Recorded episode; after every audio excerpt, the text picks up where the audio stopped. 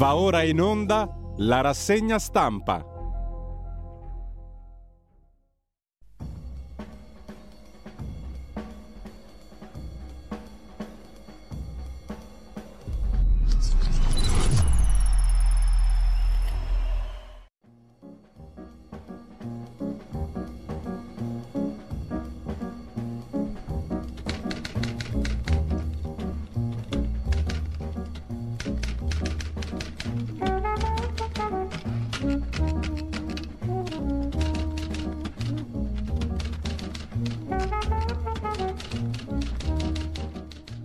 Cordiale buongiorno a tutte le ascoltatrici e a tutti gli ascoltatori da Giulio Cainarca. Ben trovati all'appuntamento con la rassegna stampa. È giovedì 6 aprile, sono le 7.31. Radiolibertà.net, il nostro sito, potete ascoltare e vedere la radio anche da lì così come sul canale 252 del digitale terrestre se siete smart pure in video e tutto il resto lo trovate sul sito. Pagina Facebook di Radio Libertà per ciò che va in onda durante la giornata. Prima pagina dell'agenzia ANSA, Silvio Berlusconi ricoverato, il fratello Paolo dice è una roccia, ce la farà. Vedremo un po' di articoli poi dai quotidiani di oggi. Trump contrattacca è il secondo titolo dell'agenzia ANSA di stamani, il mio crimine è difendere l'America. Su di lui 34 capi d'accusa, ma un solo fine, la cospirazione non pochi sottolineano, accusa molto debole. Va all'attacco di Biden, Trump e accusa i democratici di uso politico della giustizia. Terzo titolo, Meloni e la russa all'Aquila, 15 anni dal terremoto, anzi di più di 15 anni purtroppo dal terremoto del 2009, quasi, chiedo scusa, 2009, dal 2009 a oggi sono ovviamente 14 anni, 14 anni fa sono tantissimi. Comunque fare di più per ricostruire Meloni e la russa all'Aquila. Ricostruire, fare di più 2009-2013. Non c'è bisogno di altri commenti. L'Istat dice in forte calo il potere d'acquisto delle famiglie, meno 3,7% e poi andiamo all'estero con Mosca. Con gli Stati Uniti una profonda crisi. Dice il presidente russo Putin, ormai è guerra non fredda ma calda, dice Putin, le relazioni con Washington in crisi profonda. Il presidente russo accusa gli Stati Uniti di aver sostenuto un golpe in Ucraina e gli ucraini invece controbattono sei mesi per liberare la Crimea, altri MiG da Varsavia, la Nato offre un programma di sostegno pluriennale Piccolo aereo ucraino si schianta in Russia, il pilota arrestato. Macron intanto a Pechino con Ursula von der Leyen, presidente della Commissione europea, per la pace in Ucraina. Focus telefonata a Zelensky, ma Parigi punta anche agli affari, al dio 1 e quattrino.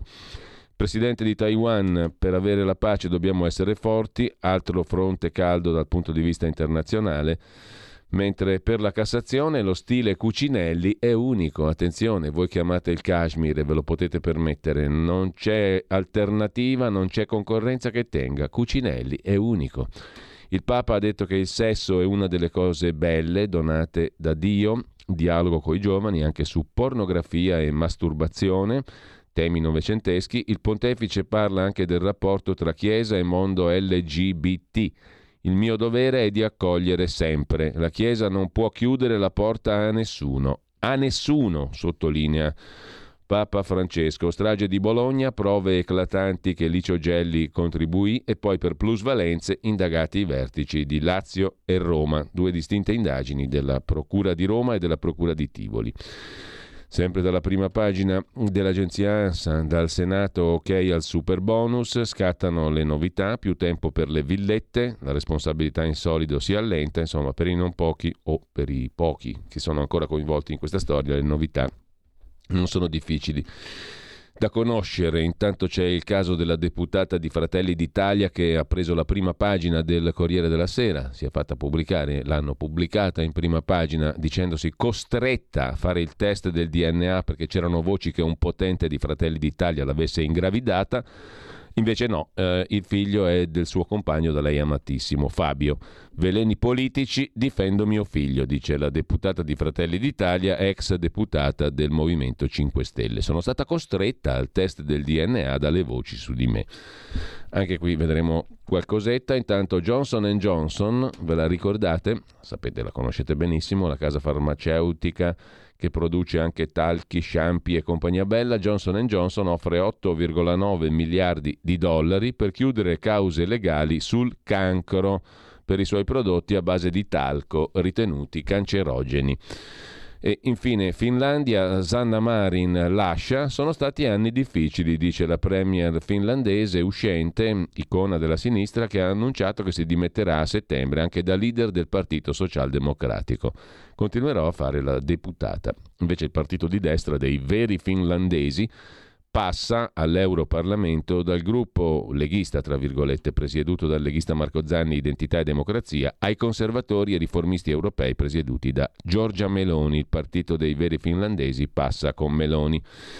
In Spagna e non solo fa molto discutere il caso di Ana Obregon, attrice che ha rivelato, mamma a 68 anni, a 68 anni è diventata mamma, la bimba è nata dal seme di mio figlio morto. È mia nipote, ma io sono la madre legale. Parla Salvini, per i casi più gravi la patente va tolta a vita. Nel 2022 sono stati 3.120 i morti sulle strade italiane. E mm, con questo lasciamo la prima pagina dell'agenzia ANSA. Nuovo direttore del riformista. Il riformista è il quotidiano pubblicato da Alfredo Romeo, che è stato indagato col papà di Renzi per una serie di vicende relative all'appalto Consip, come ricorda qualcuno, specialmente Marco Lillo sul Fatto Quotidiano. Ad ogni modo, Renzi, nuovo direttore del quotidiano edito da Alfredo Romeo, che era stato indagato col papà di Renzi. Il direttore invece attuale, Piero Sansonetti, passerà a dirigere l'unità che, rina- che rinasce sempre sotto l'egida di Alfredo Romeo, l'editore appunto, immobiliarista e fornitore di servizi a svariati comuni, compreso quello di Milano, non solo Napoli.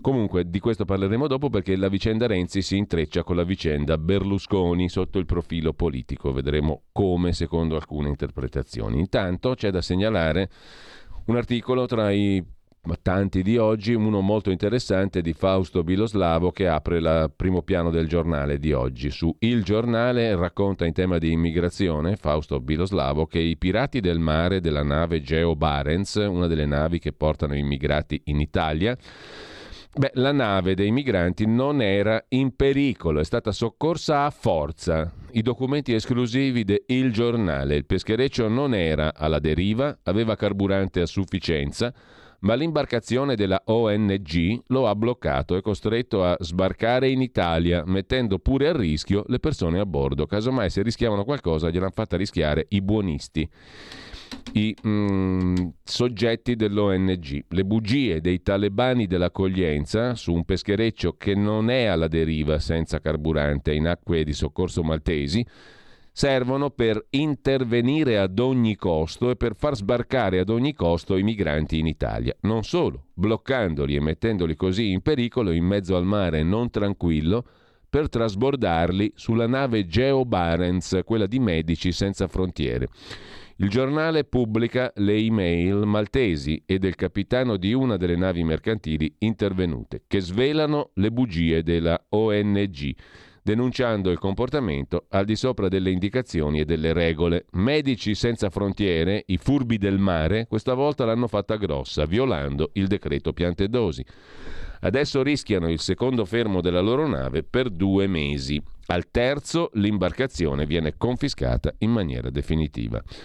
Così sul giornale.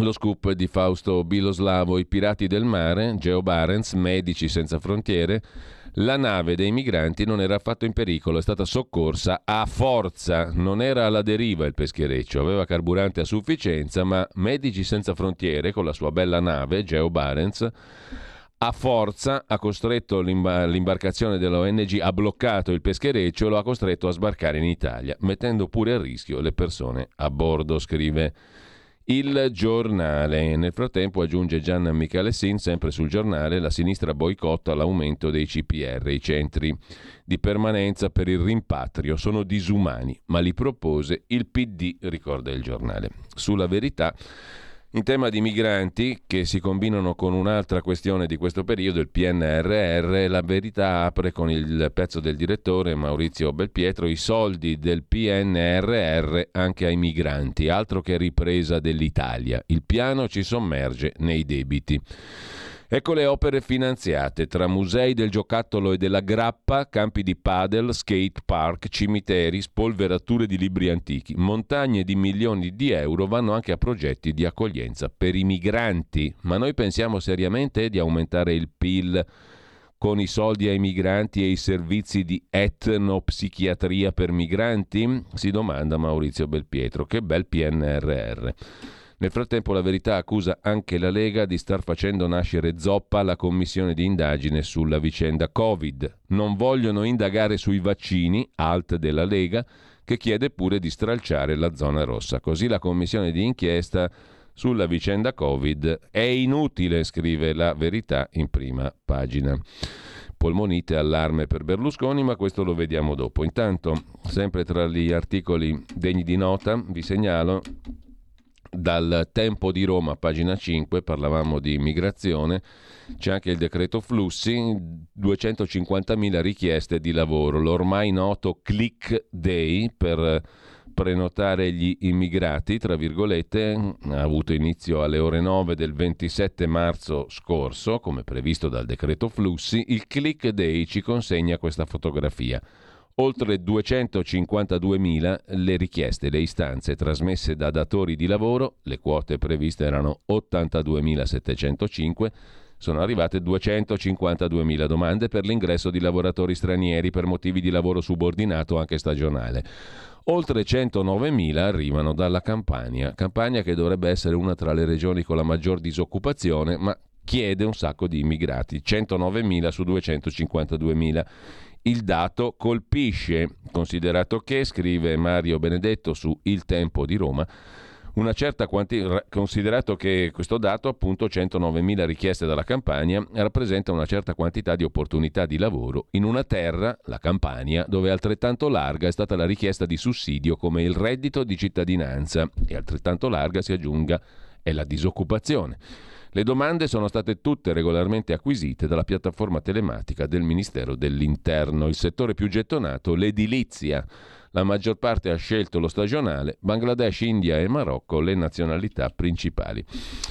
Sempre in tema di notizie mm, interessanti del giorno, poi andiamo naturalmente al capitolo Berlusconi, lascia gli studi un ragazzo su sei, al sud il buco nero della scuola. Questo è il primo piano di Repubblica, in apertura e a pagina 2 col pezzo di Concita Sannino.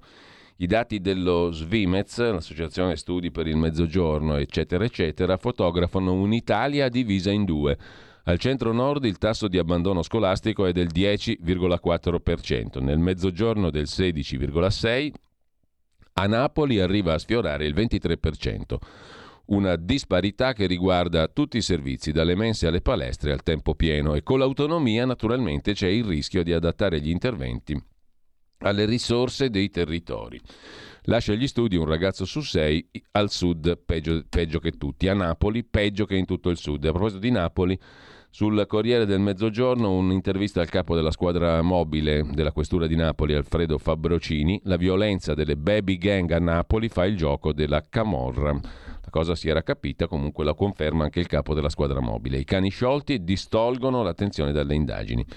C'è poi il caso dell'attrice spagnola Ana Obregon, di cui abbiamo dato conto sommariamente prima dall'agenzia ANSA in prima pagina. La 68enne attrice spagnola ha confermato il padre della sua, tra virgolette, bambina, partorita da una surrogata di Miami, è il suo figlio Ales, morto tre anni fa nonna e mamma, basta un utero in affitto e lo sperma del figlio morto. Le dirò, tuo papà è in cielo, tua mamma è una donatrice e basta. Che problema c'è? ha detto l'attrice spagnola. Il pezzo di commento, ve lo segnalo, tra i più interessanti, quello di Caterina Gioielli sul mensile tempi.it. Per fare un figlio ci vuole sperma, ovulo, utero, soldi e una storia di dolore che non ammetta controcanto. L'attrice Anna Obregon, 68 anni, aveva tutto ciò che occorre.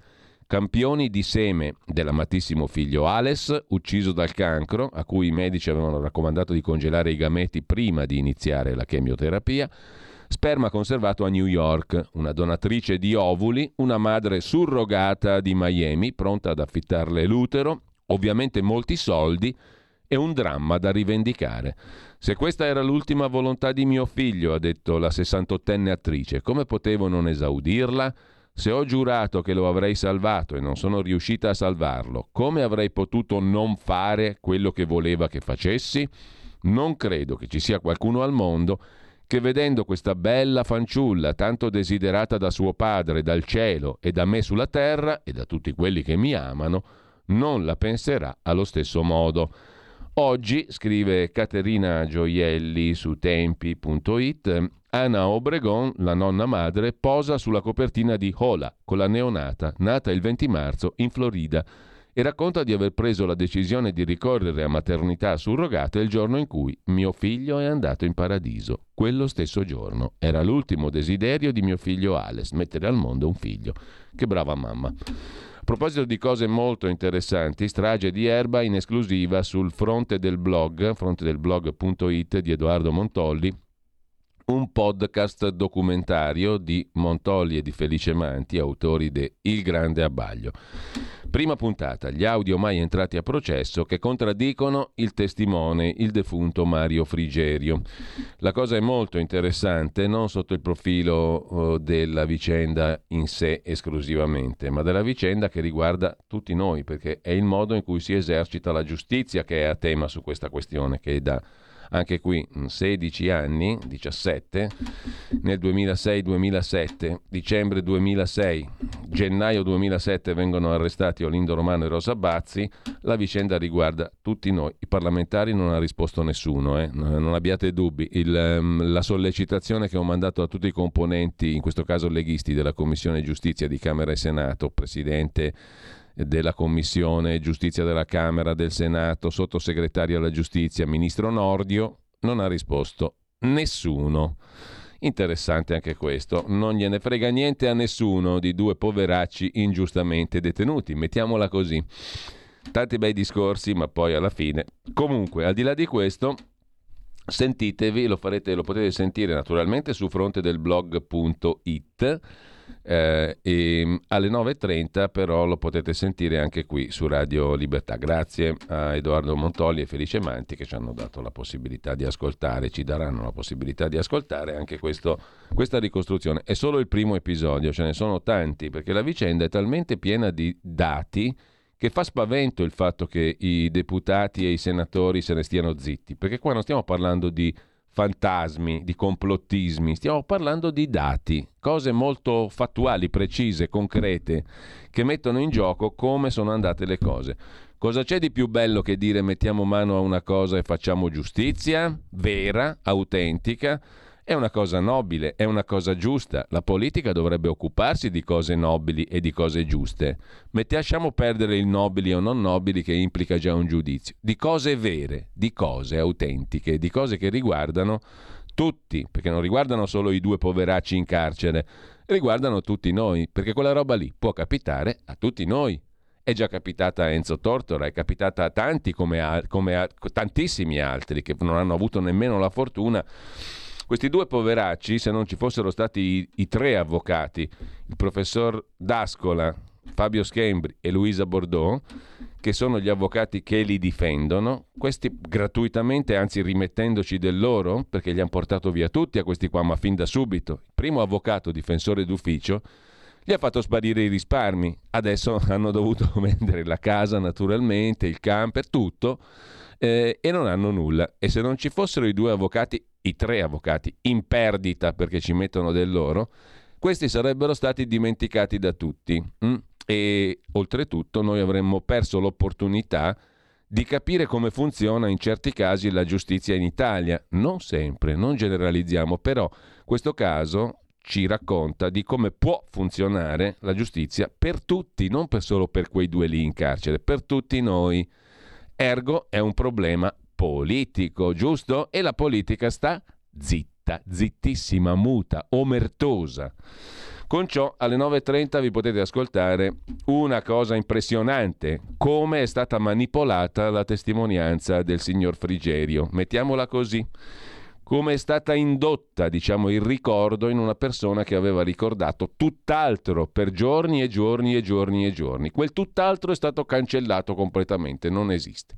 Fior di scienziati dicono che questa è un'operazione proprio non solo sbagliata, scorretta, sbagliata e che non ha alcun fondamento, ma comunque ve lo scoprirete ascoltando, per fortuna e vedendo anche perché potete vederlo anche in video alle 9.30 qui su questa radiolina. Intanto andiamo avanti, Silvio Berlusconi è in gravissime condizioni, è un lancio tra gli ultimi di Dagospia, ha una polmonite bilaterale acuta, oltre che un'infezione nel sangue, che gli causa crisi respiratorie. Al capezzale di Berlusconi tutti i figli.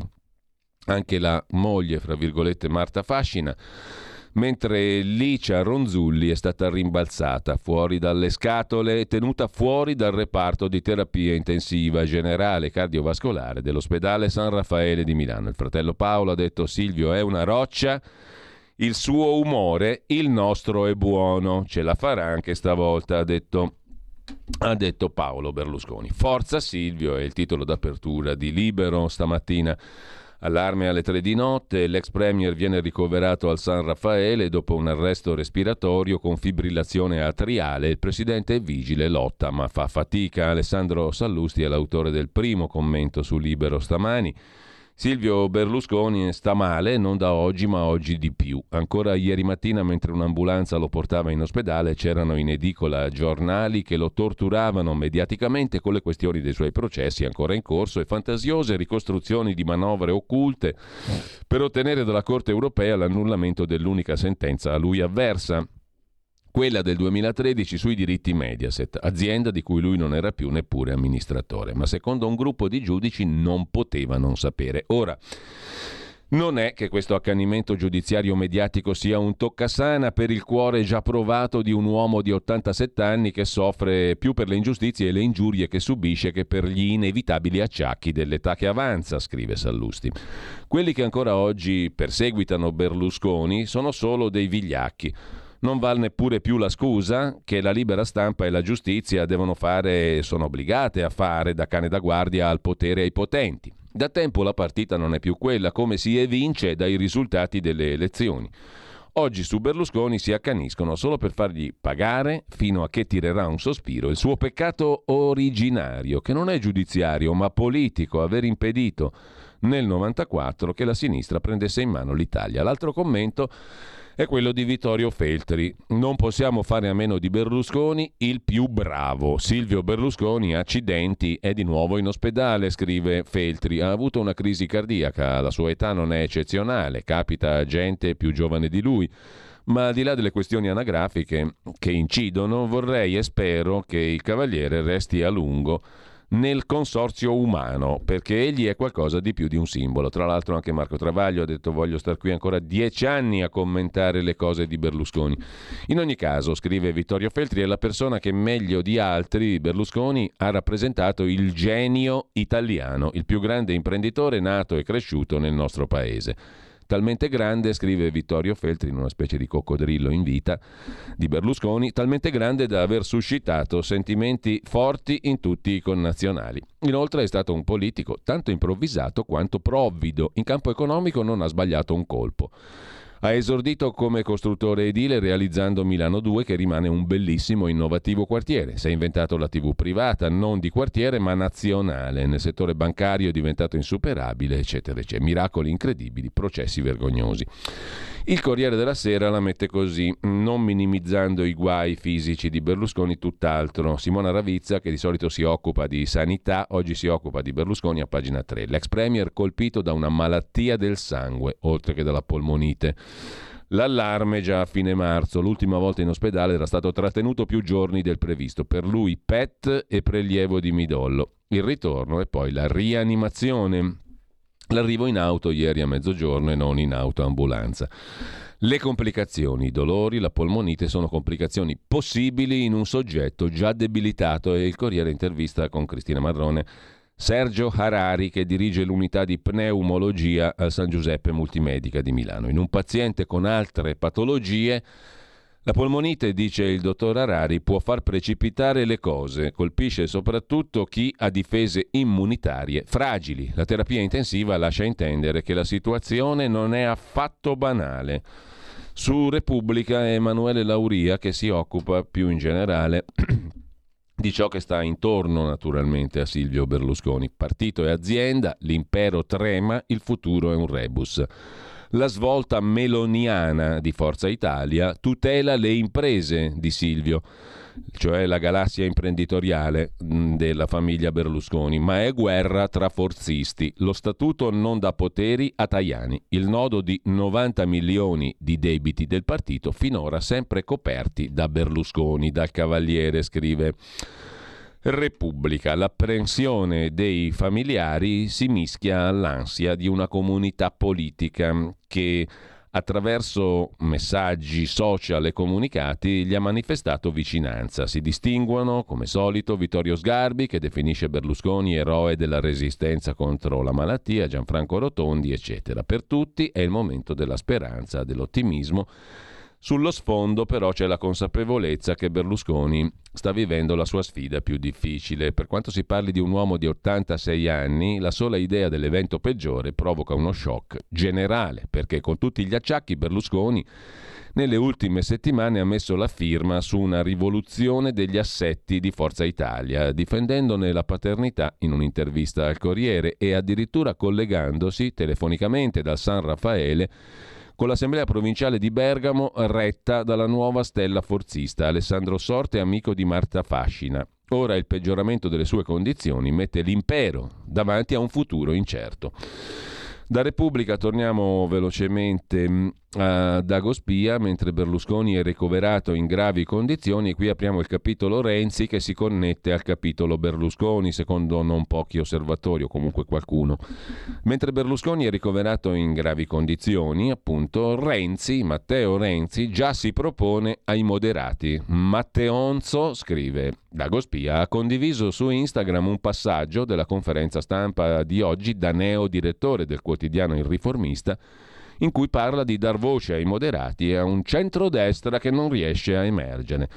Come e perché Renzi è diventato direttore del riformista è l'oggetto di un altro pezzo di Dagospia. Fallita la strategia di rendere il terzo polo la stampella del governo Meloni, con i voti alla russa, per esempio, dati per la presidenza del Senato, in macerie il duplex con Calenda, uscito a pezzi dalla partita della vigilanza RAI, Matteo Renzi ha preso al volo la proposta dell'imprenditore Alfredo Romeo di dirigere il riformista, un manganello di carta anti-magistrati, anti-travaglio. Peraltro un manganello di carta è il riformista che leggono in pochi, ma nel palazzo è molto letto, tra parlamentari, deputati e senatori, eccetera il riformista è un quotidiano molto letto. A quel punto il senatore di Riyadh, Matteo Renzi, ha fatto circolare le voci sul bisogno di un pit stop. La coincidenza diventa direttore del quotidiano che negli ultimi mesi ha sempre difeso Marco Mancini, lo 007 dell'incontro con Renzi in autogrill, attaccando chi lo ha silurato dall'intelligence, cioè Belloni e Gabrielli, mentre la stessa cosa è commentata è uno pseudonimo naturalmente dallo pseudonimo Gennaro Davarzi sul sussidiario.net. Dietro le mani di Renzi sul riformista, il ritorno in tv, soldi e un nuovo partito di centrodestra. Ci ha abituato ai colpi di scena, scrive lo pseudonimo Gennaro Davarzi sul sussidiario.net. Quando annuncia una pausa di riflessione o sbandiera il nuovo record come runner amatoriale, o comunica che per un po' è costretto a fermarsi ai box, eccolo che prepara il numero a sorpresa. Così Matteo Renzi, appena smessi i panni del maratoneta, ricompare in quelli di direttore di giornale. Ad assumerlo ci ha pensato il riformista di Alfredo Romeo. Nessuna omonimia, è proprio quel Romeo lì. L'imprenditore che guarda un po', qualche anno fa è finito a processo per aver promesso al papà di Matteo Renzi una ricca consulenza in cambio dei suoi servizi di lobby nella gara miliardaria della Consip per il facility management. Nello stesso filone di inchiesta sono ancora coinvolti Luca Lotti, ex braccio destro di Renzi, sottosegretario alla presidenza del Consiglio durante gli anni in cui Renzi governava, l'ex socio di Renzi papà e l'ex amministratore delegato della Consip. Alfredo Romeo ha deciso, dopo le vicissitudini giudiziarie, di impegnare il suo patrimonio in attività editoriali, diciamo così, di nicchia, scrive sul sussidiario.net Gennaro da Varzi. Qualche anno fa ha acquistato il riformista dal gruppo Angelucci, Alfredo Romeo, che onestamente non sapeva più che farsene, chiusa la positiva gestione di Antonio Polito. Poi l'immobiliarista napoletano Romeo, appunto, qualche mese fa, ha rilevato dal fallimento anche la testata dell'Unità, il glorioso giornale comunista, finita in dissesto proprio per la cattiva gestione del PD quando segretario di partito era, guarda caso, Matteo Renzi. In altri casi, un'operazione del genere sarebbe finita sotto i riflettori della magistratura come sospetta perché tra parti correlate che hanno operato per sottrarre beni ai creditori. Hm? Alfredo Romeo ha maturato negli anni una particolare fobia per la giustizia italiana. Incappò in Tangentopoli già nel 93 per colpa del deputato democristiano Alfredo Vito, mister preferenze, come lo chiamavano, che lo indicò, indicò Romeo ai PM napoletani come collettore delle tangenti destinate a tutti i partiti locali frutto del ricco appalto che Romeo si era aggiudicato per gestire la manutenzione del vasto patrimonio immobiliare realizzato dopo il terremoto. Ma non gestiva solo il patrimonio immobiliare del comune di Napoli, anche a Milano ha gestito e gestisce non poche cose Romeo.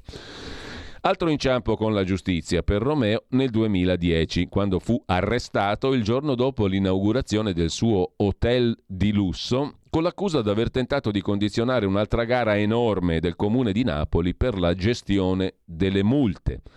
Alfredo Romeo, in seguito alle sue disavventure giudiziarie, è stato estromesso prima dagli appalti che si era aggiudicato a Roma grazie alla giunta Veltroni e poi da tutti i lavori che nel tempo aveva conquistato, fra virgolette, a Napoli con l'arrivo del sindaco De Magistris, che gli tolse tutte le commesse. Tuttavia Romeo ha continuato a prendere appalti in giro per l'Italia e ad accumulare un bel patrimonio. Alfredo Romeo si è sempre sentito tradito da una certa sinistra per non avere ricambiato il sostegno ricevuto. Per cui non ha immaginato vendetta più sottile che comprarsi le due testate giornalistiche storiche della sinistra italiana, l'Unità e il Riformista, e affidarle a personaggi invisi alla sinistra, Piero Sansonetti, Matteo Renzi, oltre che esponenti di punta del fronte anti-magistrati. Inutile dire che unità e riformista non vendono, non sono letti, per cui l'impressione è che l'imprenditore si sia voluto togliere uno sfizio, occupare qualche spazio nella mazzetta diffusa ancora nei palazzi romani che contano. Ma che senso ha, prosegue su ilsussidiario.net eh, Gennaro Davarzi, che senso ha per Renzi fare il direttore del riformista? Sicuramente il senatore, a cui sembra piacere molto il denaro, arrotonderà le sue entrate. Un direttore costa a un editore almeno un milione di euro. Mortacci. Questa non la sapevo, ragazzi. Un direttore costa a un editore almeno un milione di euro. Porca putrella. Poi potrà disporre di un diritto di tribuna in tv così da aggirare il veto posto da Calenda e fargli ombra mediaticamente. Infine, Matteo Renzi porta a casa un primo pezzo di progetto per un nuovo partito di centrodestra. Vale la pena di ricordare infatti che nella compagine iniziale del quotidiano Il Riformista c'è Deborah Bergamini, Forza Italia, e che con un Berlusconi sempre più in difficoltà sta nascendo un punto di aggregazione stabile per gli scontenti del governo Meloni. Così sul sussidiario. Giacomo Amadori si occupa dei piani di Matteo Renzi sulla verità di stamani. Pagina 9, l'ultima di Renzi, si fa pure un giornale. L'ex premier, imputato per finanziamento illecito, sarà il direttore editoriale del riformista, sostenuto da un editore condannato per corruzione, Alfredo Romeo. Manco a dirlo, la linea sarà sparare sui pubblici ministeri, però ancora non si trova il giornalista che davvero guiderà la redazione, perché a Renzi gli daranno un milioncino di euro. Ma poi chi fa il direttore veramente? A una domanda sui sauditi, l'ex sindaco Renzi ha parlato di nuovo di rinascimento. Il rinascimento non è quella puttanata che avvenne in Italia fra 4 e 500, è ciò che sta accadendo adesso in Arabia Saudita. Sono stati contattati Minzolini, Barbano, Liguori, Velardi, ma per ora senza fortuna per dirigere veramente il nuovo, il nuovo riformista. Nei mesi scorsi risulta alla verità, scrive Giacomo Amadori, che è stato fatto un casting per fare il direttore vero del riformista, non il Renzi. Nella redazione del quotidiano raccontano che sarebbero stati contattati, senza fortuna, Augusto Minzolini, Alessandro Barbano, Paolo Liguori e appunto Velardi, l'ex consigliere di D'Alema. Tra i nomi che circolano anche quello del 68enne Erasmo D'Angelis, renziano della Primora già presidente di una partecipata a Firenze con Renzi, sindaco e poi direttore dell'Unità, nella breve parentesi in cui Renzi e Bonifazzi avevano provato a rilanciare l'Unità nel 2015. Così racconta sul quotidiano La Verità Giacomo Amadori. Da oggi Ristretti Orizzonti, il giornale dei carcerati più conosciuto, ha un temibile concorrente, il riformista diretto da Matteo Renzi e l'esordio al veleno di Giacomo Amadori sulla Verità.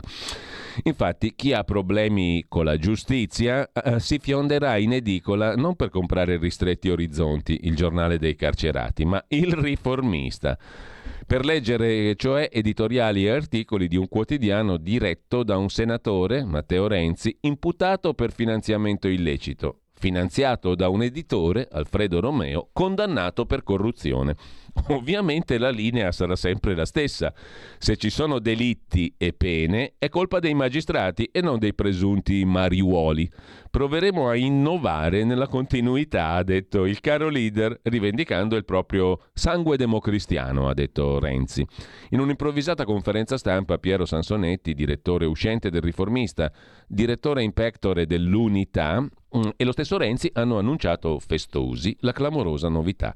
Il nuovo timoniere del riformista, che tanto si è battuto come quotidiano per difendere Renzi e l'ex 007 Marco Mancini per la vicenda dell'incontro in autogrill, il nuovo direttore dunque ha spiegato che il suo giornale sarà soprattutto rivolto ai moderati di destra, centro e sinistra. Non sarà il quotidiano del terzo polo, ma anche del terzo polo. E ha ricordato che altri illustri parlamentari hanno diretto giornali ha citato Walter Veltroni, ma anche Sergio Mattarella. Ha dimenticato di dire che le loro erano direzioni politiche di quotidiani di partito. Ma il Veltroni in veste di praticante, Mattarella senza iscrizione all'albo dei giornalisti. Un lapsus che ci fa capire il progetto che Renzi ha per il riformista, un destino da foglio di partito. Dunque, nessun conflitto di interessi. Il nemico, ha detto Renzi, saranno le fake news, eccetera, eccetera. Così sulla verità, mentre sul quotidiano il fatto è Marco Travaglio occuparsi del riformista ribattezzato il riformatorio. Ci va perfino più cauto di Giacomo Amadori Travaglio. In ogni caso Renzi dirige il riformista del co-imputato di suo papà, papà Renzi. Senatore per hobby, Matteo Renzi Calenda ha avvisato solo poco prima, con Sansonetti chiamato a guidare l'unità appena comprata dallo stesso gruppo dell'imprenditore Romeo, adesso il leader di Italia Viva potrà usare il quotidiano per le sue vendette, scrive. Il fatto, commenta Marco Travaglio nell'editoriale intitolato Il riformatorio. Rimasto senza elettori, Renzi cerca lettori e riesce là dove suo papà aveva fallito per colpa del magistrato Woodcock, cioè farsi pagare da Alfredo Romeo ma lecitamente, come neo direttore editoriale del Riformista, mentre Romeo progettava di dare sotto banco 30.000 al mese a T, iniziale di Paparrenzi, Tiziano, e 2.500 a RC, acronimo di Carlo Russo, amico di Paparrenzi, in cambio di possibili aiuti nella Consip dei manager nominati da Renzi figlio e lo mise per iscritto Alfredo Romeo nei famosi pizzini letti e intercettati al consulente Italo Bocchino, che tra l'altro è ritornato in tv in pompa magna, adesso si sposa e compagnia bella poi trovati dal NOE dei carabinieri nei cassonetti della Romeo Gestioni, che è anche la sede del riformista e della nuova unità modello Samsonite, Sansonetti. Romeo, Bocchino, Renzi Senior e Russo sono a giudizio per traffico di influenze. Ma quel processo, anche grazie alla Procura di Roma, porta buono agli imputati. Romeo è editore del Riformista e dell'Unità. Bocchino dirige il Secolo d'Italia che canta le lodi di Giorgia Meloni e adesso è sempre in tv sulla 7 di Urbano Cairo con eh, Lili Gruber, fi- come lo stesso Travaglio del resto. Il figlio di Renzi, senior, cioè eh, Matteo appunto, è direttore editoriale del Riformista che le lodi di Renzi Junior le tesseva già prima, figurarsi adesso, manca solo il povero RC, cioè Russo Carlo, Carlo Russo, l'amico di Papà Renzi che merita almeno la vice direzione, scrive Travaglio.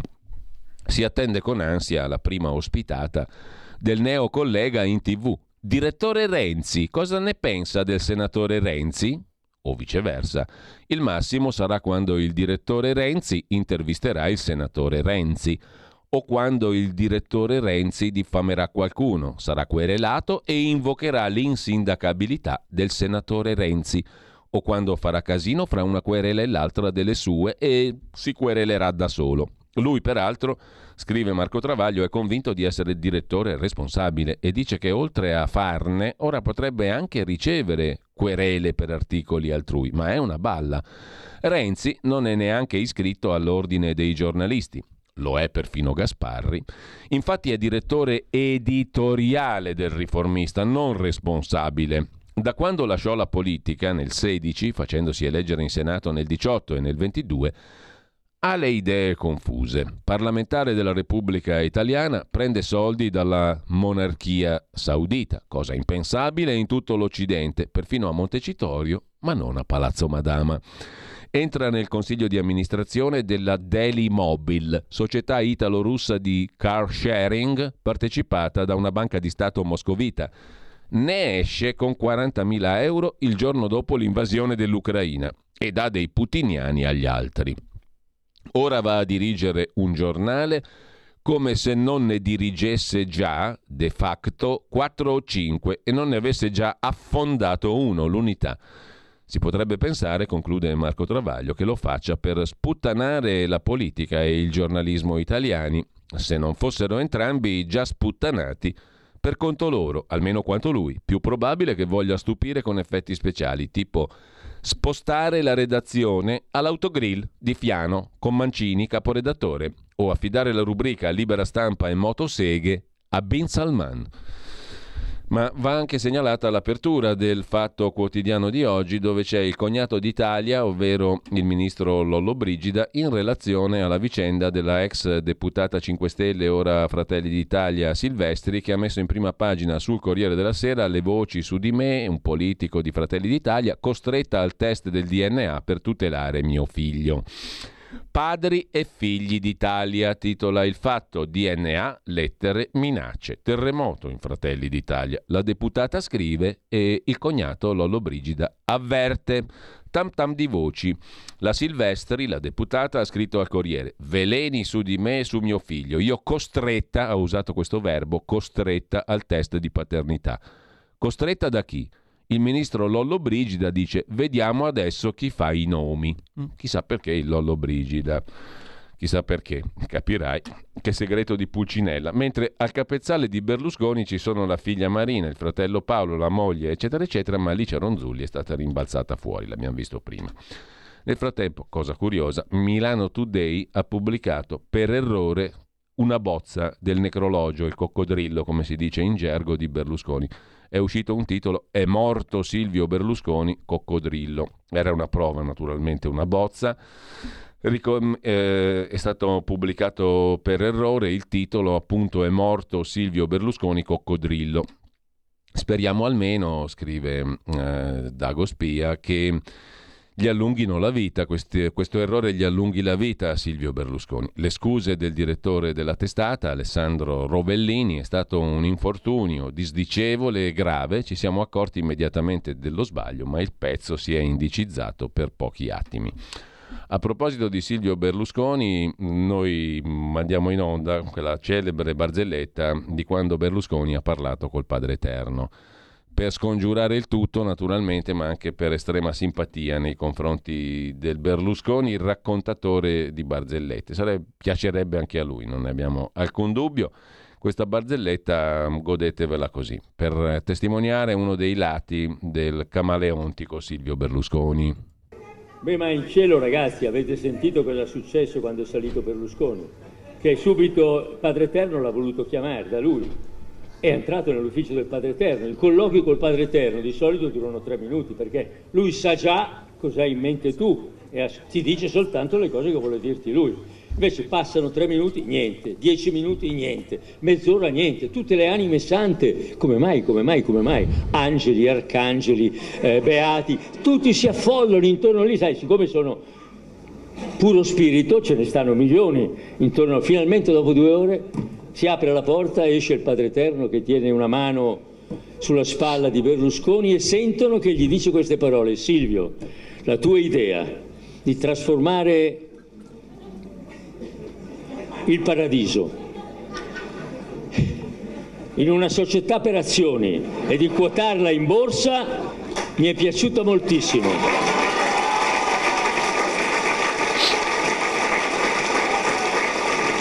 C'è solo una cosa, c'è solo una cosa che non capisco.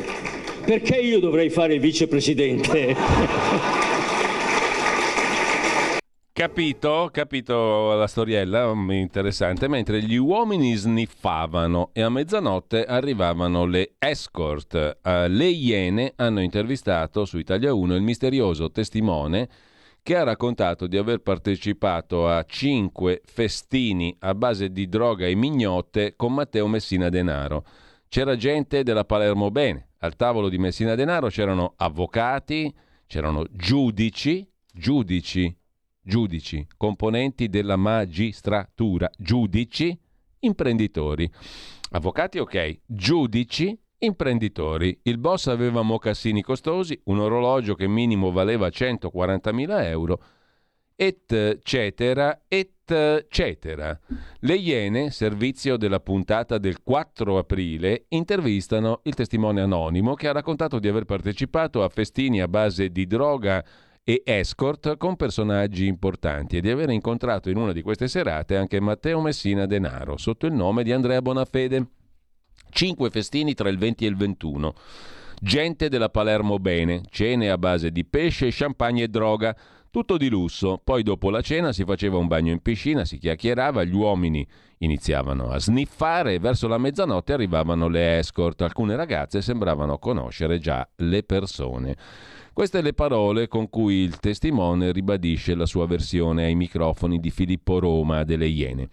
Il testimone fa anche il nome dell'organizzatore del festino, che l'inviato delle Iene raggiunge. L'uomo ovviamente nega tutto, mai stato in queste feste, ma magari. E poi aggiunge: in quella zona non c'è nessuna villa con piscina. Invece le Iene hanno potuto vedere con i loro occhi la villa esattamente come descritta dal testimone.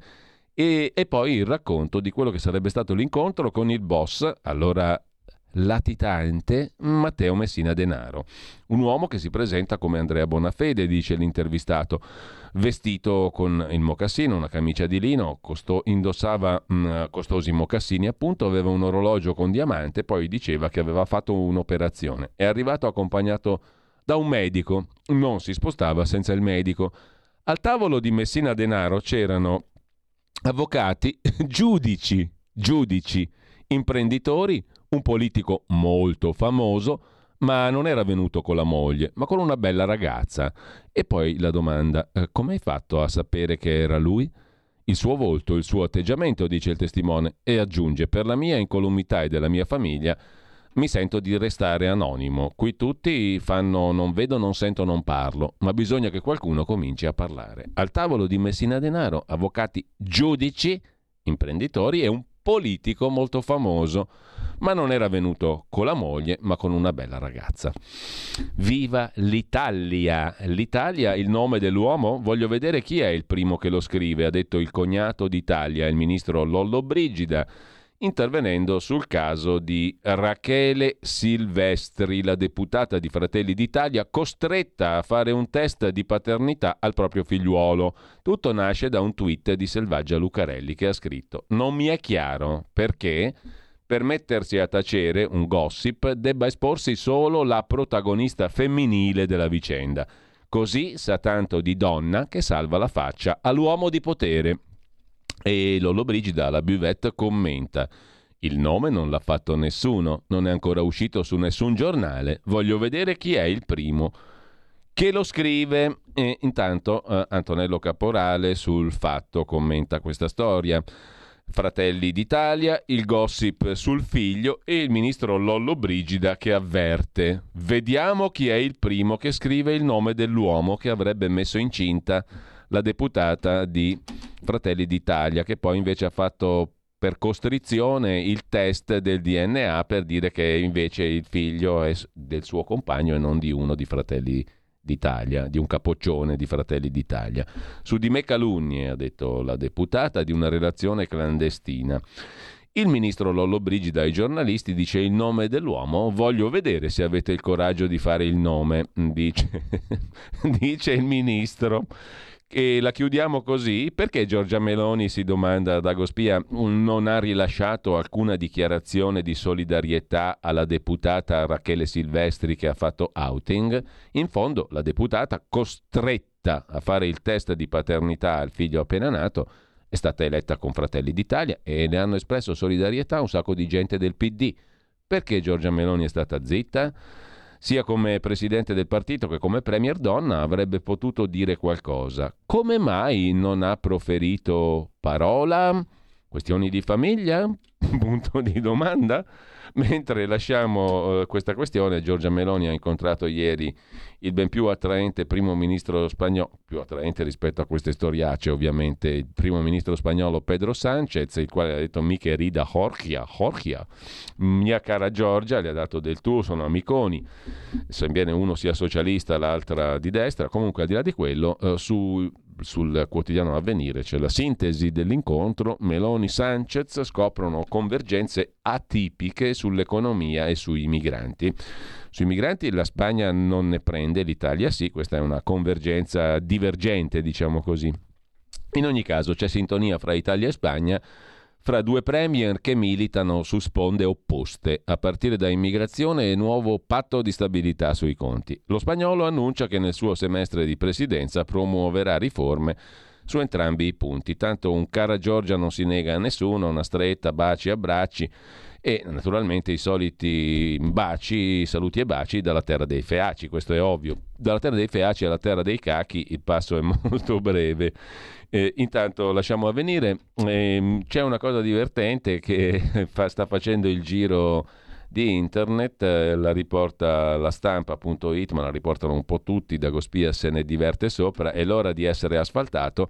Vi ricordate Macron, il presidente francese, che a un certo punto si toglie, si mette le mani sotto il tavolo mentre è in televisione, si è accorto che aveva l'orologiazzo da decine di migliaia di euro parlando di poveracci a cui alzi l'età della pensione, molto meno che in Italia, per carità, però insomma parlando di gente a cui alzi l'età della pensione, fare sacrifici, compagnia bella, non è bello avere l'orologiazzo da decine di migliaia di euro.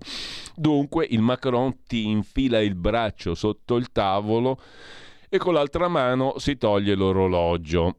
Una cazzata simile l'ha fatta anche il ministro delle finanze tedesco Christian Lindner il quale è stato travolto dalle polemiche per essersi sfilato un orologio di lusso durante un programma televisivo, ma non è stato, tra virgolette, abile come Macron. Non ha aspettato i titoli di coda e l'immagine di lui che si reinfilava, fatto l'opposto al polso, il prezioso orologio, non è passata inosservata. Una scena che ha ricordato appunto la figura di merda di Macron, scrive Dagospia. E in questo caso invece il ministro delle finanze tedesco si era tolto l'orologio prima di andare in onda perché me, insomma, ha tratto, eh, ha tratto insegnamento dalla figura di palta di Macron. Quindi prima di andare in tv si è tolto l'orologio. Solo che non ha aspettato che finisse la trasmissione e se l'è reinfilato prima che si concludesse la trasmissione. Quindi ha fatto un'altra figura di paltone. Intanto a proposito di cose europee, vi segnalo il bel pezzo di Francesca Lucchini su avanti.it. Ne ha parlato quasi nessuno, ma ci sono state perquisizioni al Parlamento dopo il Qatargate presso il Partito Popolare Europeo. Ne ha parlato Scenari Economici, ci torna sopra avanti.it. Cioè ve la dovete proprio cercare sta notizia. Nuove perquisizioni a Bruxelles Dietro al blitz della polizia belga nella sede del Partito Popolare Europeo, avvenuta la perquisizione ieri mattina, intorno alle 9, vi sarebbe un'indagine per frode finanziaria legata al deputato popolare tedesco Mario Voigt. Su di lui pende un'inchiesta in Turingia. L'eurodeputato lì è capogruppo parlamentare della CDU per aggiudicazione di un appalto a un'agenzia di comunicazione di Jena in Germania nell'ambito delle elezioni europee del 19. In quell'occasione Voigt aveva lavorato per la campagna elettorale di Manfred Weber, il capogruppo del Partito Popolare Europeo come responsabile dell'area digitale, gestendo il lavoro sui social media. E l'inchiesta riguarderebbe una parte del contratto che l'onorevole Voigt aveva subappaltato all'agenzia digitale tedesca. I dettagli sul suo rapporto con l'agenzia sono ancora tutti da chiarire. Pare comunque che il deputato avesse ricevuto 17.000 euro nell'operazione di subappalto, come le perquisizioni effettuate lo scorso autunno dalla polizia di Erfurt negli uffici e nelle abitazioni del deputato in Turingia portarono a sospettare. A effettuare le perquisizioni ieri mm, a Bruxelles, che hanno fra l'altro portato al sequestro di alcuni computer, è stata anche la polizia tedesca, dal momento che il tribunale distrettuale di Erfurt ha deciso di avviare un'azione coordinata con il Belgio. Dunque, Conclude Francesca Lucchini su avanti.it a pochi mesi dallo scoppio del Qatar Gate che aveva coinvolto numerose ONG, deputati e sindacati e che avevano visto il pagamento di numerose tangenti anche in cambio del silenzio sulla questione della violazione dei diritti umani in Qatar. Dunque tornano le perquisizioni nel Parlamento europeo e si aprono nuove crepe a Bruxelles alla vigilia delle prossime elezioni 2024. Se però il Qatargate aveva investito solo la compagine socialista del Parlamento europeo, adesso un nuovo scandalo potrebbe coinvolgere la più grande coalizione parlamentare europea, quella legata al PPE, al Partito Popolare Europeo. A proposito di scenari internazionali, su Euronews c'è un'intervista al segretario di Stato degli Stati Uniti Anthony Blinken, il quale si dice fiducioso, anzi certo, che la Svezia aderirà anche lei alla Nato, all'Alleanza Atlantica, entro il vertice della Nato in programma a Vilnius l'11-12 luglio. Per allora i due paesi dell'alleanza ancora recalcitranti, Turchia e Ungheria, dovranno ratificare l'adesione, ha detto il ministro degli esteri, il segretario di Stato degli Stati Uniti Blinken, in un'intervista a Euronews dopo la riunione dei ministri degli esteri alleati a Bruxelles. Nel frattempo c'è un'intervista invece interessante sul Corriere della Sera di oggi, a pagina 15, a Dmitry Suslov, consigliere del Cremlino di Putin e direttore del Centro Studi Europei e Internazionali presso la Scuola Superiore di Economia di Mosca. Se l'offensiva ucraina fallirà, la Russia lancerà l'attacco finale con oltre 400.000 uomini. Nessun negoziato è possibile quest'anno.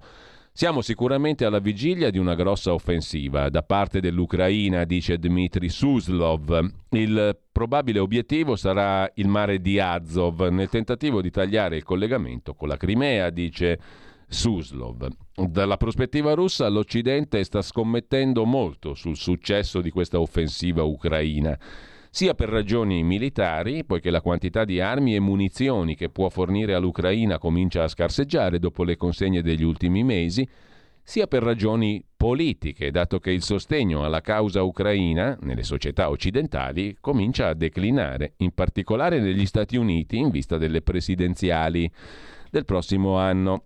Non è per nulla scontato, dice Dmitry Suslov al Corriere della Sera, non è scontato, per esempio, che in estate il Congresso autorizzerà i nuovi fondi per l'Ucraina, quando quelli attuali saranno esauriti.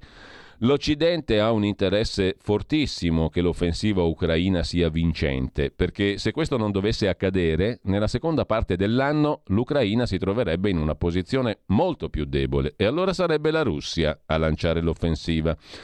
La narrazione occidentale che Mosca abbia già tentato e fallito l'offensiva in Donbass è falsa, spiega Suslov. Non è stato un tentativo su vasta scala, nel senso convenzionale del termine, ma una maggior pressione senza uso massiccio di truppe sul terreno. Sono state impiegate piccole unità, non ci sono state vere manovre. La Russia ha esercitato una pressione per indebolire gli ucraini, diminuendone il potenziale offensivo. La Russia sta usando detenuti, l'Ucraina truppe regolari.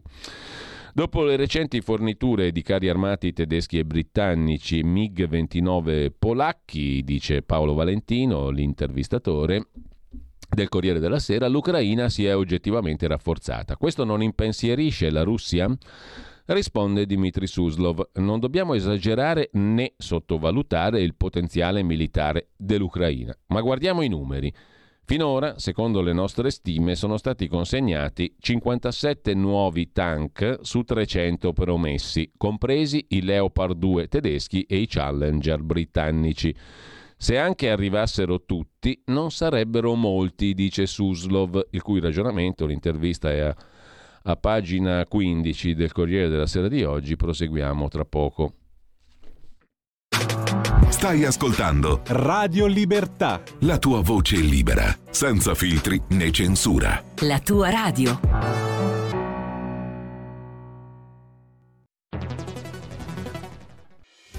Quotidiano di Sicilia, il quotidiano d'Italia, l'informazione che ribalta i luoghi comuni, una vera visione dei fatti, l'Italia vista da sud. Ogni siciliano che vive in Italia e nel mondo è una risorsa è protagonista della crescita della nostra nazione. Dai forza alla crescita della nostra isola, abbonandoti al QDS digitale più archivio a soli 99 euro annui. Quotidiano di Sicilia, il quotidiano d'Italia, una scelta di valore.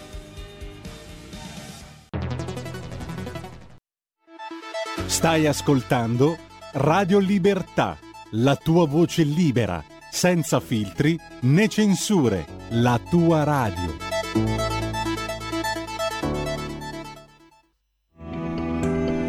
Il meteo.it presenta le previsioni del giorno.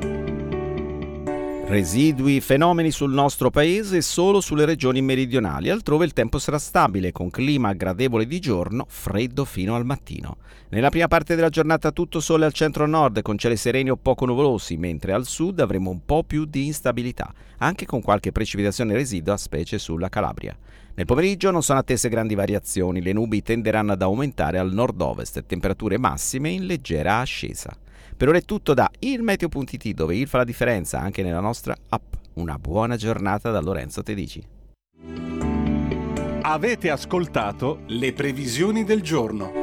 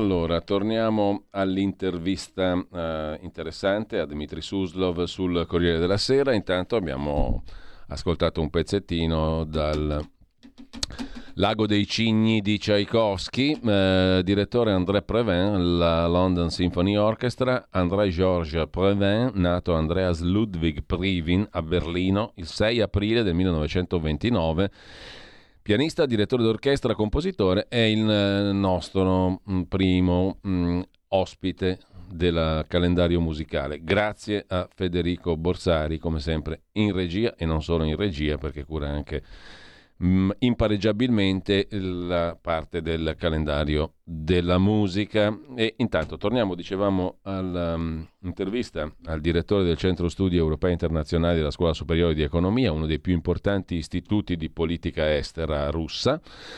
Eh, Dmitry Suslov, il quale dice appunto al Corriere della Sera non dobbiamo né esagerare né sottovalutare il potenziale militare dell'Ucraina. Guardiamo ai numeri, i 57 tank su 300 promessi. Se arrivassero tutti 300 promessi non sarebbero molti i carri armati per l'Ucraina, tenuto conto anche del resto, blindati, obici, munizioni e caccia, quella ucraina è una minaccia seria.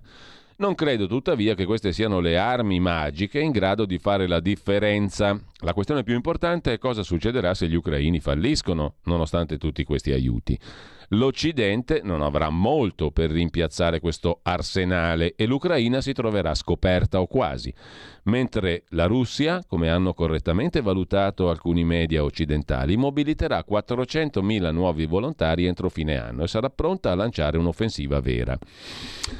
I negoziati, probabilità zero, dice Suslov. L'Occidente non permetterà all'Ucraina di entrare né parteciperà in alcun negoziato prima dell'offensiva di primavera. La nostra lettura della posizione occidentale è che se l'attacco ucraino ha successo e la Crimea sarà minacciata, allora la situazione sarà propizia a un negoziato. Ma se questo non succede, sarà la Russia a non consentire alcuna trattativa prima della controffensiva in autunno.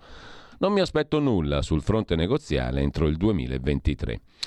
Domanda Paolo Valentino. La nuova dottrina di politica estera russa, presentata da Putin e Lavrov, indica gli Stati Uniti come principale fonte di minaccia per la Russia. La conferma che ogni ponte è bruciato?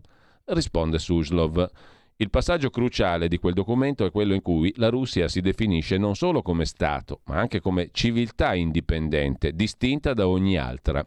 Secondo, il documento descrive correttamente lo stato del mondo, dove da un lato l'alleanza occidentale conduce una guerra ibrida globale contro la Russia, che vuole indebolire e distruggere. Dall'altro vediamo cambiamenti fondamentali e rapidi verso la creazione di un mondo multipolare, dove emergono nuovi attori accanto alla Cina, come l'Arabia Saudita, la Turchia, gli altri paesi asiatici, tranne poche eccezioni, e quelli africani.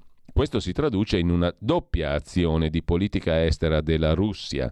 Da un lato combattere una guerra con l'Occidente, dall'altro rafforzare la cooperazione con il resto del mondo, quello non occidentale, che è la maggioranza. C'è una nuova gerarchia nei nostri interessi strategici che mette in primo luogo le aree vicine, seguite da Cina e India, quindi dal mondo islamico e quello africano, e solo alla fine l'Occidente, visto come avversario. Certo, prosegue Suslov, differenziamo tra l'Europa e l'Occidente anglosassone, che è il nucleo duro. Se i paesi europei cambiassero politica, saremmo pronti a riprendere la cooperazione. Infine, la Finlandia è entrata nella Nato. Da questo momento, conclude Suslov, se ci fosse una guerra NATO-Russia, a differenza che in passato, il territorio finlandese sarebbe teatro centrale dello scontro la Russia deve prepararsi, per esempio militarizzando il suo quadrante a nord-ovest. La dimensione di questo rafforzamento sul confine nord-occidentale dipenderà da cosa vedremo in Finlandia, se ci saranno cioè missili a media o lunga gittata, basi, truppe NATO, armi nucleari. A ogni mossa risponderemo a tono.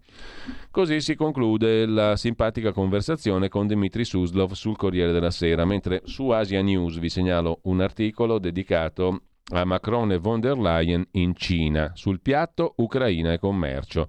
I due leader vogliono mostrare un fronte unito nei rapporti con Pechino da parte dell'Europa. Si aspettano pressioni per convincere il presidente cinese a intervenire per fermare il conflitto ucraino. La Francia è interessata anche a nuovi contratti con i cinesi, pecunia, non OLET. La presidente della Commissione europea ha una posizione più dura verso la Cina, scrive Asia News.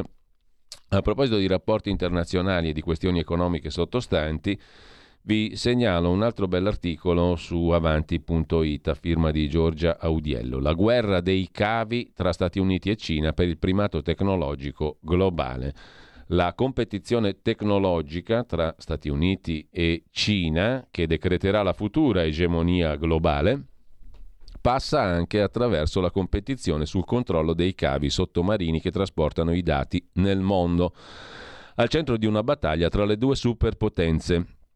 Washington ha ostacolato i progetti cinesi all'estero e bloccato le rotte via cavo di Big Tech verso Hong Kong oltre ad aver impedito alla società cinese di cavi sottomarini HMN Technologies di aggiudicarsi un importante contratto per la posa di un cavo di oltre 12.000 miglia di fibra che corre lungo il fondale marino, valore 600 milioni di dollari per trasportare dati dall'Asia all'Europa attraverso Africa e Medio Oriente a velocità ultra rapide.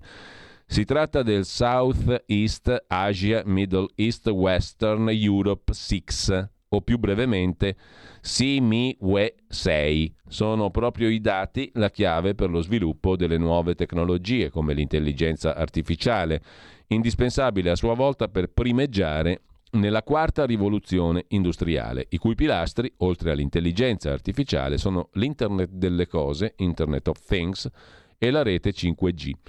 Nel mondo ci sono più di 400 cavi che corrono lungo i fondali marini, trasportano il 95% e oltre di tutto il traffico internet internazionale, secondo Telegeography, società di ricerca sulle telecomunicazioni con sede a Washington.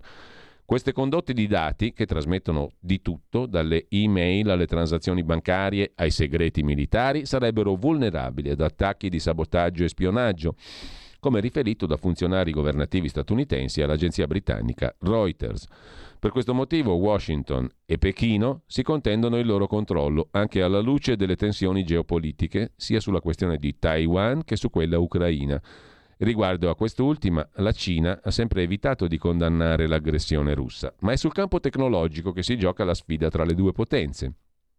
Pechino vuol diventare il principale produttore mondiale di tecnologie avanzate, tra cui cavi sottomarini, chip, semiconduttori, intelligenza artificiale e droni. E il dominio tecnologico consentirebbe alla Cina di rafforzare la sua crescente influenza internazionale a scapito della potenza americana e il suo arsenale militare con armamenti sofisticati, ottenendo così un notevole vantaggio competitivo in ambito geostrategico. Proprio per questo Washington non è rimasta a guardare. Ha iniziato a dar battaglia alla Cina, non solo riportando la produzione tecnologica dentro i confini americani e ostacolando lo sviluppo di microprocessori fondamentali per algoritmi, potenza di calcolo e big data, ma anche sabotando la società cinese HMN Tech, quella di cui parlavamo prima, la HMN Technologies, il costruttore di cavi sottomarini in più rapida crescita al mondo nell'ultimo decennio. La società cinese HMN Tech nel 2020 era stata selezionata per produrre e posare il cavo Simi-Wi 6, quello di cui sopra, da un consorzio di più di una dozzina di aziende globali, tra cui comparivano tre società di telecomunicazioni cinesi, China Telecommunications Corporation, China Mobile Limited, China, China, United Network, la statunitense Microsoft Corporation e la società di telecomunicazioni francese Orange. Il cavo, che dovrebbe essere terminato nel 2025, collegherà una dozzina di paesi e si snoderà da Singapore alla Francia, attraversando tre mari e l'Oceano Indiano. In seguito alla selezione della compagnia cinese per realizzare l'infrastruttura, il governo degli Stati Uniti ha cominciato a esercitare pressione su aziende e paesi stranieri per sottrarre l'appalto a Pechino e affidarlo invece all'americana Subcom LLC, sede in New Jersey, anno di fondazione 1955, oggi una delle tre maggiori società di cavi sottomarini al mondo. L'intento del governo statunitense era quello di scongiurare la possibilità che HMN Tech cinese potesse inserire apparecchiature di sorveglianza remota all'interno del cavo. Secondo quanto riferito a Reuters dall'agenzia statunitense Commercio e Sviluppo, USTDA, per aiutare Subcom americana a vincere l'appalto, la stessa agenzia ha offerto borse di formazione per 3,8 milioni di dollari a cinque società di telecomunicazioni nei paesi lungo il percorso del cavo, in cambio della scelta di Subcom americana come fornitore. Contemporaneamente i diplomatici americani hanno avvertito le aziende coinvolte che Washington avrebbe imposto sanzioni paralizzanti a HMN Tech, la società cinese, mettendo a rischio il loro investimento nel progetto Via Cavo. Due mesi dopo, febbraio del 2022, Subcom, la società americana, ha annunciato che il consorzio le aveva assegnato il contratto per costruire il cavo Simi 6 mentre la Casa Bianca, giugno del 22, ha pubblicato un documento in cui affermava che il governo degli Stati Uniti aveva contribuito a garantire l'aggiudicazione del contratto a Subcom. Quello del cavo Simi WE6 è solo uno degli almeno sei accordi privati di cavi sottomarini nella regione Asia-Pacifico degli ultimi quattro anni in cui il governo degli Stati Uniti è intervenuto per impedire alla cinese HMN Tech di vincere l'appalto o per reindirizzare o abbandonare cavi che avrebbero collegato direttamente gli Stati Uniti con territori cinesi la guerra dei cavi, conclude avanti.it Giorgia Audiello, la guerra dei cavi rientra nel più ampio contesto della guerra tecnologica e geopolitica tra Stati Uniti e Cina. Il predominio tecnologico è la chiave di volta per il primato geopolitico globale che potrebbe determinare il declino del nuovo secolo americano e la ascesa del secolo asiatico, un'eventualità che gli Stati Uniti stanno cercando di scongiurare ovviamente in ogni modo. A proposito di colossi, JJ ha proposto 8,9 miliardi per assolvere il suo borotalco, il Baby Powder Johnson. Il colosso punta a sfruttare una normativa sulla bancarotta per chiudere, racconta Avvenire, un accordo con 40.000 cause giudiziarie pendenti. I ricorrenti accusano i prodotti della Johnson Johnson contenenti tracce di amianto di avere provocato il cancro. Dopo aver annunciato nei mesi scorsi lo stop alla vendita del suo borotalco in tutto il mondo, a partire da quest'anno, il colosso farmaceutico statunitense Johnson Johnson vuole chiudere la partita eh, costituita legalmente da migliaia, più di 40.000, cause legali in cui deve difendersi Johnson Johnson dall'accusa di aver provocato il cancro con i suoi prodotti a base di talco. L'intenzione della J&J passa, manco a dirlo, da un esborso di denaro, ben 8,9 miliardi di dollari e punta a sfruttare una normativa statale del Texas sulla bancarotta, sempre che i giudici non abbiano nulla in contrario. Per la società che ha sede in New Jersey, l'intesa, che deve essere approvata dal Tribunale, risolverà in modo equo i contenziosi. Non è detto che i ricorrenti siano proprio tutti d'accordo, intanto per la cifra ritenuta da molti insoddisfacente, perché sono circa 40.000 le cause intentate contro Johnson Johnson per il suo talco contenente tracce di amianto che secondo molti clienti ha provocato cancro alle ovaie. L'azienda non ha mai ammesso illeciti, ma ha smesso di vendere il prodotto per bambini negli Stati Uniti e in Canada nel maggio 2020, prima di annunciare l'agosto scorso che interromperà le vendite in tutto il mondo da quest'anno. Secondo i consumatori, il gruppo avrebbe minimizzato o deliberatamente nascosto i rischi di tumore causati dal prodotto, dal talco della Johnson, il borotalco. L'azienda che ha annunciato la progettazione di un nuovo talco completamente a base di amido di mais, continua a credere che le affermazioni siano prive di valore scientifico. Ciò nonostante, la multinazionale ha istituito una società controllata, la LTL Management, per far fronte alle cause legali, ricorrendo anche alle norme locali previste dalla bancarotta. Insomma, J&J Johnson Johnson propone 8,9 miliardi di dollari per chiuderla col suo talco cancerogeno o presunto tale.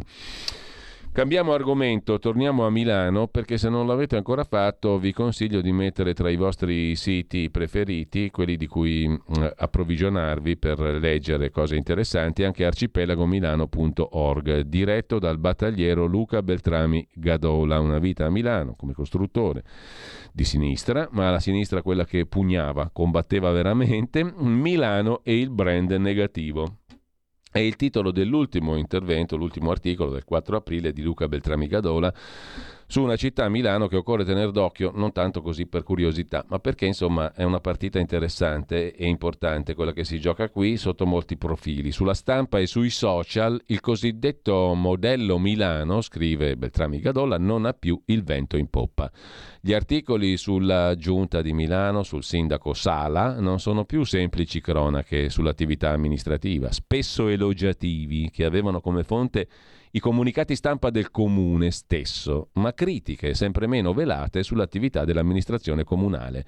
L'ultima intervista all'architetto Mario Botta sul Corriere della Sera, l'abbiamo citata l'altro giorno, ha dato un colpo duro all'amministrazione comunale.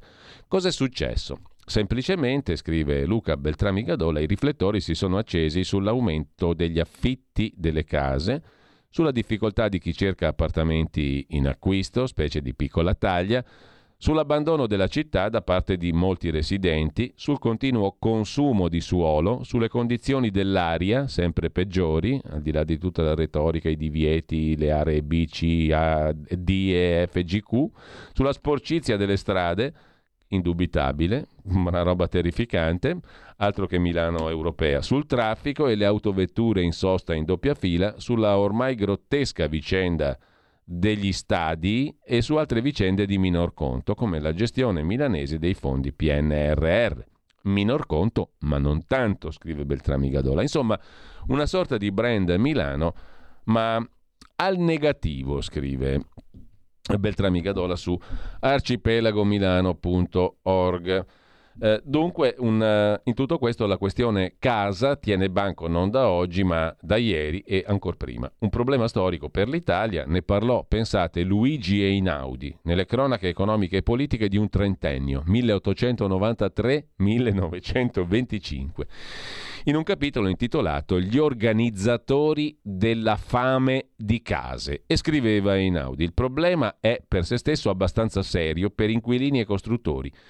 I soliti disturbatori stanno rendendolo imbrogliatissimo e quasi insolubile. Trattasi dei fabbricanti di decreti, gente in apparenza d'animo gentile e fervido, di sviscerato amore per le masse, in realtà gente nemicissima del genere umano.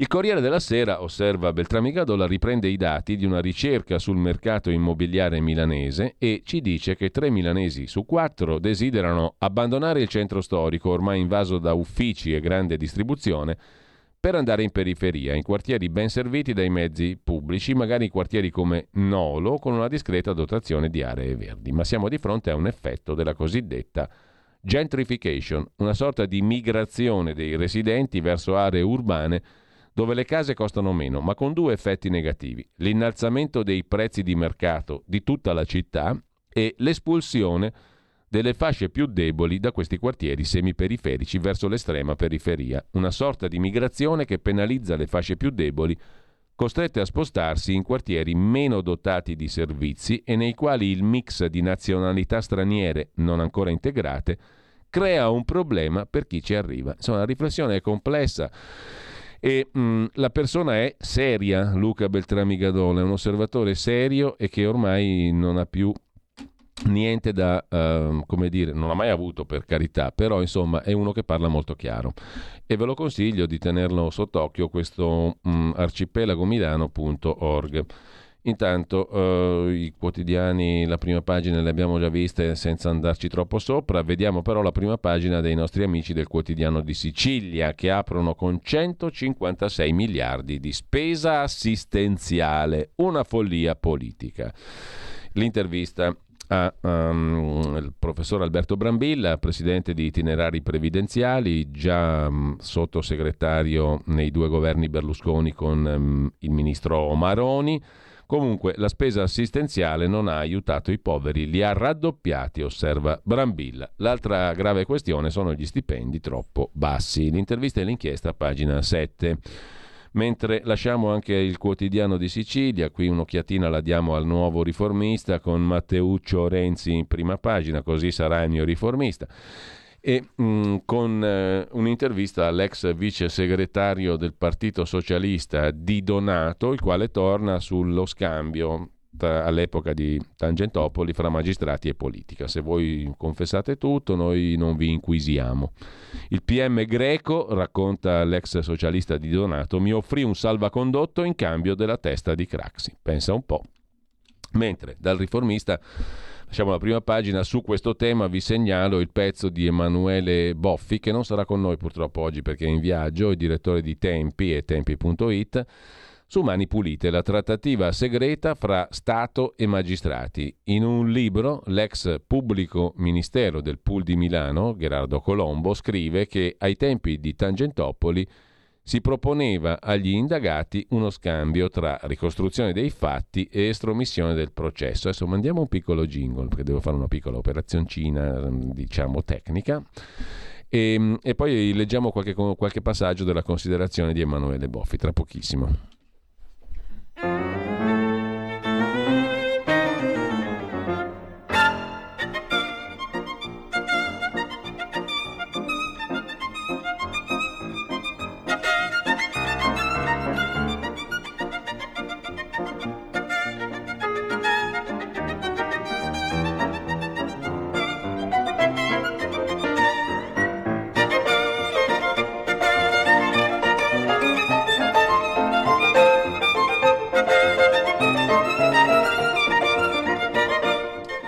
Eh no, Federico, Federico Borsari mi fa degli scherzi terribili. Se tu mi mandi un brano così, io non ho più voglia di fare una pausa breve, mi viene voglia di ascoltarmelo tutto. Scott Joplin, The Ragtime Dance, al piano André Previn, che abbiamo visto prima nascere oggi, 6 mm, aprile 1929 a Berlino. Oltre che un musicista classico eccelso, compositore, pianista e direttore d'orchestra, è stato uno degli amanti di questa straordinaria musica che è il ragtime e qui lo sentiamo al pianoforte André Previn, al violino un altro grandissimo, Isaac Perlman, violinista e direttore d'orchestra israelo-statunitense. Beh, insomma, ce lo dobbiamo ascoltare un po' di più, mi spiace. Federico, hai scelto proprio una perla musicale, quindi ce l'ascoltiamo, mi spiace. Minu- un minuto o due, dai. Poi torniamo alla carta stampata e non stampata.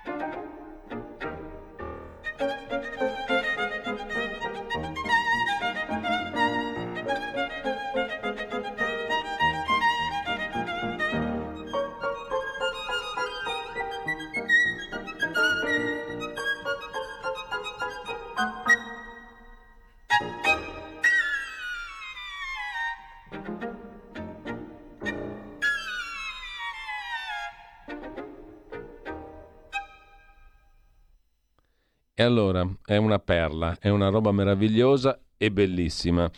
Ragtime Dance di Scott Joplin, André Previn al pianoforte e Isaac Perlman al violino. Fantastico, è difficile poi tornare alla melma quotidiana, che ci torniamo comunque. Ieri si è parlato, scrive Emanuele Boffi su tempi.it del riformista perché Sansonetti, Piero, il direttore, ha annunciato che lascerà la direzione per andare a guidare l'Unitalia. È subentrato Coupe de Théâtre Matteo Renzi nelle vesti di direttore editoriale. Auguri sinceri a entrambi, ma non è questa la notizia. Il fatto è che ieri il giornale più garantista d'Italia recitava in un titolo d'apertura nel 92 fu colpo di Stato, le clamorose rivelazioni dell'ex PM Colombo. La Procura propose la resa alla classe politica, alla DC, offrendo impunità in cambio di dimissioni.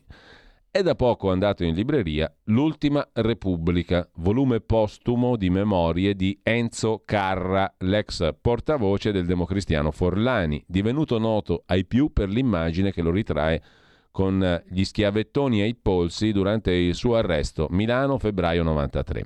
Quella foto è una delle immagini simbolo di Tangentopoli. Per alcuni, scrive Boffi, per i più fu il segno che anche i potenti finalmente finivano in galera.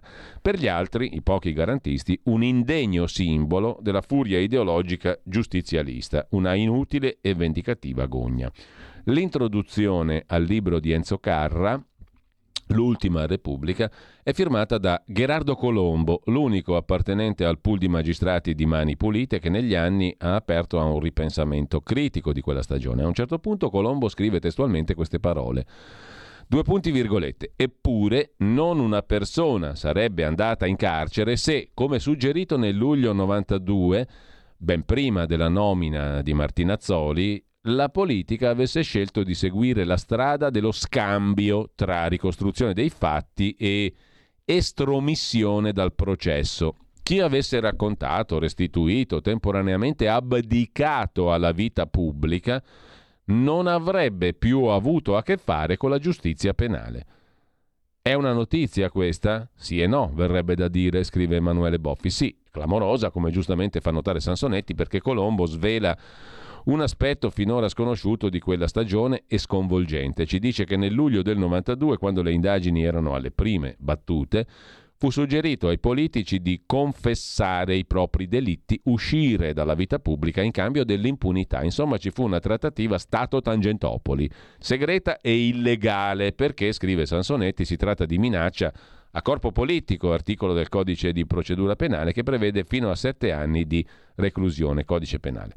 Ma quello che ammette Colombo, con 30 anni di ritardo, è anche una non notizia, commenta Boffi, perché già allora era noto che il modus operandi del pool era o parli o resti in carcere. Il fatto è che sebbene fossero i magistrati i primi a non rispettare la legge, a tutti andava bene. Anzi, in tutta Italia in tutte le redazioni d'Italia si faceva il tifo per gli eroi di mani pulite. Sui cavalcavia striscioni con soprascritto Di Pietro arrestali tutti. In pochissimi ebbero il coraggio di dire come stavano le cose. Erano gli stessi che inorridivano davanti alle fotografie di Carra con le manette ai polsi. Una sparuta minoranza, oggi come allora. A proposito di prime pagine, invece, torniamo a vederne una, quella del foglio, il CAV Berlusconi ospedalizzato, è il commento del direttore Cerasa, costringe a riavvolgere il nastro della sua vita e a mettere insieme tutto ciò che lo rende la antitesi perfetta del trampismo, cioè scrive il foglio Trump non ha niente a che vedere con Berlusconi. Rafforza il direttore di sempre, Giuliano Ferrara, eh, nell'altro articolo di primo piano sul foglio. Garantismo per Trump? No, grazie. In Italia vige la finzione dell'imparzialità e il magistrato spesso presume di riscrivere la storia. In America la difesa ha poteri simili all'accusa e si applica un canone che tutti rispettano. Lo show di Trump alla sbarra. Insomma, Trump eh, non bisogna essere garantisti con lui perché lo è già il sistema americano che mette veramente difesa e accusa sullo stesso piano, secondo Giuliano Ferrara. Mentre sempre dalla prima pagina del foglio di oggi il futurista Renzi, il bel coup de théâtre della guida del riformista che proietta Renzi verso l'era del neo-veltronismo o forse del post-berlusconismo. Mettiamola Pure così. Intanto lasciamo il foglio e vediamo pure il, a proposito di giustizia, um, il dubbio, il quotidiano degli avvocati d'Italia. Magistrati, basta promozioni facili. È la svolta di un collega degli editori del Dubbio, cioè l'avvocato Pinelli, vicepresidente del Consiglio Superiore della Magistratura che promuove la riforma. Giusto il rigore nelle valutazioni sui magistrati. Finora Fabio Pinelli, scrive il Dubbio, Pinelli è il vicepresidente del primo Consiglio Superiore della Magistratura post riforma, finora Pinelli ha tenuto un profilo basso ha sempre scelto una chiave di lettura così alta da restare estraneo alla dialettica politica. Ma due sere fa, con il discorso a un evento promosso dalla Fondazione Bachelet, ha infranto il protocollo su due aspetti decisivi. L'opportunità offerta dalla riforma del CSM targata Cartabia di mettere fine al paradosso delle valutazioni di professionalità mm, tarate sull'eccellenza per tutti o quasi i magistrati e la necessità per i magistrati di attenersi alla nuova griglia di valutazione introdotta col fascicolo delle performance, cioè lo strumento di comparazione che dovrà segnalare macroscopiche anomalie statistiche nell'esito dei provvedimenti di giudici e pubblici ministeri. Insomma, basta promozioni facili per i magistrati e la presa di posizione del vicepresidente del Consiglio Superiore della Magistratura Fabio Pinelli. Mm, con ciò lasciamo anche il quotidiano Il Dubbio, andiamo a vedere la prima pagina di Italia Oggi, c'è una notizia qui per chi ha redditi finanziari, si cambia, il viceministro Leo ha annunciato il passaggio dal maturato al realizzato, la compensazione delle minusvalenze e il criterio per cassa. La legge delega ha messo in moto la leva fiscale. Mm, a pagina 23, per chi ha redditi finanziari, la novità, le novità. Mentre nel corsivo di Italia Oggi, firmato, non firmato, quindi il corsivo del direttore Magnaschi, la rubrica diritto e rovescio, si parte da Ernesto Galli della Loggia, che ha segnalato sul Corriere della Sera in un editoriale che il centrodestra non dispone di una classe dirigente adeguata. Galli della Loggia dice una cosa vera e una sbagliata. La cosa vera è che nei 30 anni della sua era Berlusconi non è riuscito a mettere i suoi uomini nei gangli del potere pubblico. Berlusconi era disinteressato o non ce l'ha fatta e quest'ultima ipotesi è ancora peggiore. Se Berlusconi si fosse mosso come Giorgia Meloni sta facendo adesso, alle spalle del centrodestra, nella struttura della pubblica amministrazione, oggi non ci sarebbe il vuoto. Galli della Loggia invece sbaglia pesantemente se si riferisce ai leader del centrodestra, anche se i migliori furono poi fatti fuori proprio da Berlusconi, chiaramente nemico dei meritevoli. Ma vogliamo paragonare Giulio Tremonti con eh, Roberto Gualtieri? Girolamo Sirchia con Roberto Speranza? Carlo Nordio con Alfonso Bonafede? Letizia Moratti con Lucia Azzolina? Antonio Tajani con Federica Mogherini, Marcello Pera con Pietro Grasso, Guido Crosetto con Elisabetta Trenta, Luca Zaia con Michele Emiliano? Non c'è paragone. In base alla qualità, conclude Italia Oggi, il centro-sinistra è battuto dal centro-destra su tutta la linea. Tra gli articoli interessanti di oggi, invece, vi segnalo ancora da Atlantico Quotidiano il pezzo di Umberto Camillo Iacoviello sulle questioni dei migranti dall'Africa. L'invasione è solo all'inizio, ecco i numeri. I trend demografici parlano chiaro. Europei sempre più vecchi e pochi, africani tanti e giovani. L'accoglienza la risposta più immediata, ma a che prezzo? Secondo una proiezione demografica delle Nazioni Unite, il World Population Prospect 2022, la popolazione occidentale, europea, Rus- eh, Europa, Russia, Nord America, nei prossimi 30 anni sarà stabile, passando da 1,120 miliardi del 22 a 1,125, poca roba. Sono conteggiati anche gli immigrati nel 2050. Eh, sono conteggiati anche gli immigrati extraeuropei che in alcune nazioni costituiscono parte consistente della popolazione. 14% nei Paesi Bassi, 15% nel Regno Unito, 10% in Francia, Germania e Svezia. Gli immigrati extraeuropei rappresentano la popolazione più giovane, fanno più figli in anni, passando da 1 miliardo 152 milioni di quest'anno a 2 miliardi e 94 milioni del 2050. le popolazioni del Nord Africa e dell'Asia occidentale da 549 milioni a 771. Quelle dell'Asia centro-meridionale in 30 anni da 2 miliardi e 75 milioni a 2 miliardi 575 milioni e via dicendo. Ci sarà l'esplosione dell'Africa subsahariana. I nigeriani raddoppiano. Oggi sono tra i 216 e i 218 milioni. Nel 2050 saranno tra i 375 e i 400 milioni, cioè la Nigeria da sola avrà la stessa popolazione dell'intera Unione Europea e degli Stati Uniti e diventerà il quarto o terzo paese più popoloso al mondo. La crescita continuerà dopo il 2050. La Repubblica Democratica del Congo raddoppierà la sua popolazione, 215 milioni di abitanti nel 2050. Viene naturale chiedersi se gli stati dell'Africa subsahariana saranno in grado di trattenere una popolazione così numerosa o se saranno felici di liberarsi della popolazione in eccesso.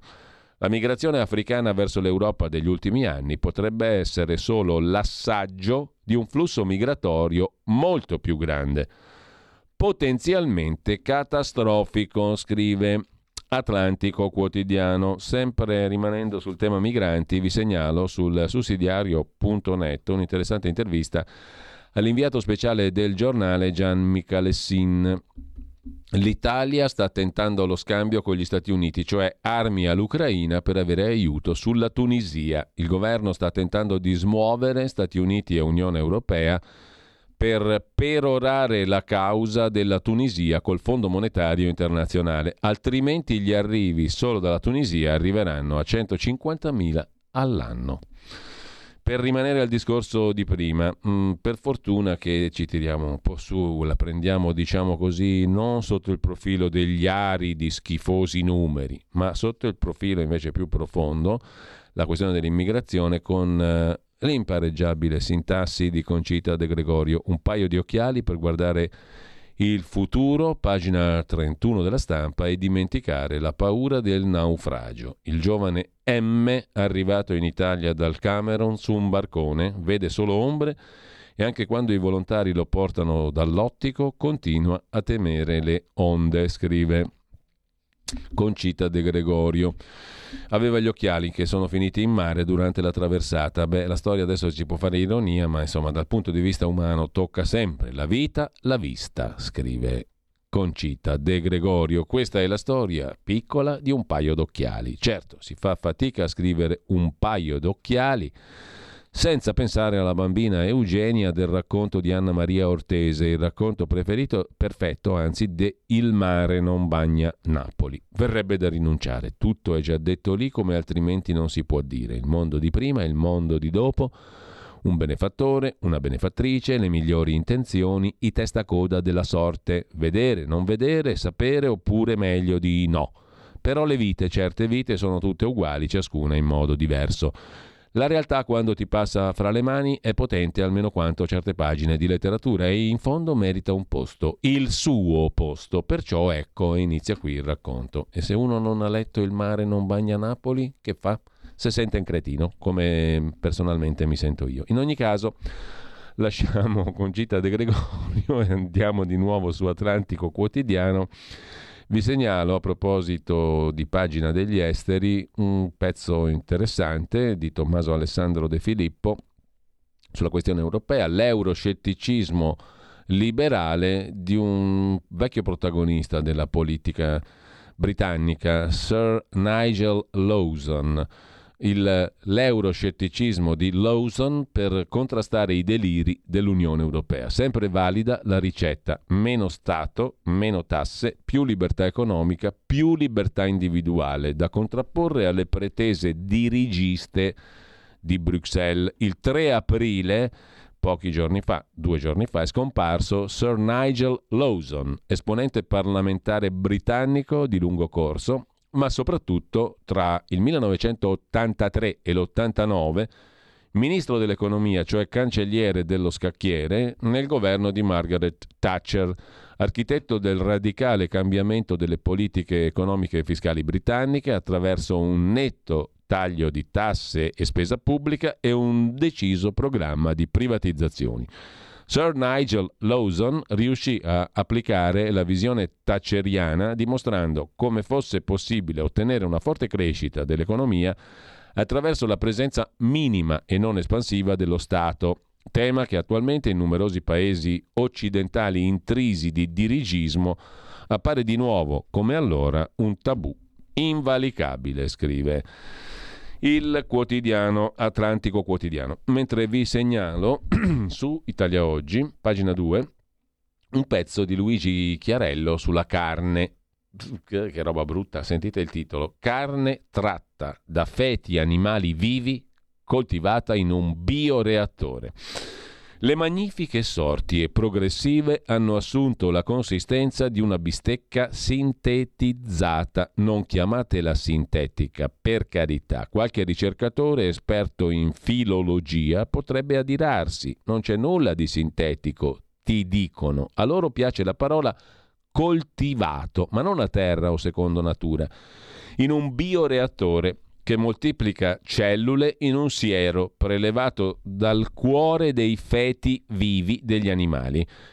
Gli animalisti cosa dicono e gli ecologisti professano che la carne sintetizzata è il sol dell'avvenire perché abbatterà il metano degli allevamenti intensivi. Ok, ma questo resta in atmosfera 12 anni. La CO2 dei bioreattori ci resta millenni. I loro scarti sono come rifiuti ospedalieri. Chi li smaltisce? E se i reflui delle stalle diventano energia, i sintetizzatori di costolette che fanno per la circolarità? L'ecologismo è diventato ideologia più che metodo, prescinde dai fatti. La carne coltivata è il nuovo totem. Non è stata autorizzata da alcun paese al mondo, se non in California e a Singapore, ma se ne parla come se lo fosse. Perché? perché così si crea il mercato e perché il food tech fa gola ai grandi investitori che vorrebbero massimizzare l'offerta di cibo nelle loro mani, sottraendola agli agricoltori. Sempre che non finisca come con eh, l'olestra, il miracoloso olio sintetico che doveva salvarci dal colesterolo. Negli anni 90 riempì i giornali di peana. Chi l'ha visto? Su tutto ciò è piombata la politica. Si accusa il governo di oscurantismo perché proibisce la carne sintetica, l'intelligenza artificiale, la registrazione all'anagrafe di figli di coppie omogenitoriali. Un vero minestrone, commenta Chiarello. Queste decisioni sono state assunte da tre autorità diverse. La prima è un disegno di legge proposto dal governo. Dunque, oggi non c'è divieto, se ci sarà sarà il Parlamento a imporlo. La seconda è l'atto di un'autority indipendente, il garante privacy. Lo stop è temporaneo, in attesa che chat GPT risolva problemi con la tutela dei dati personali. La terza è l'input di un ministro, quello della famiglia, che ritiene che affittare un utero sia un reato. Sbaglia il ministro? Gli italiani la puniranno. Solo che, conclude Chiarello su Italia Oggi, a guardar bene ciò che resta eh, è che la sinistra non è più sinistra, è l'alleato sintetico del grande capitale.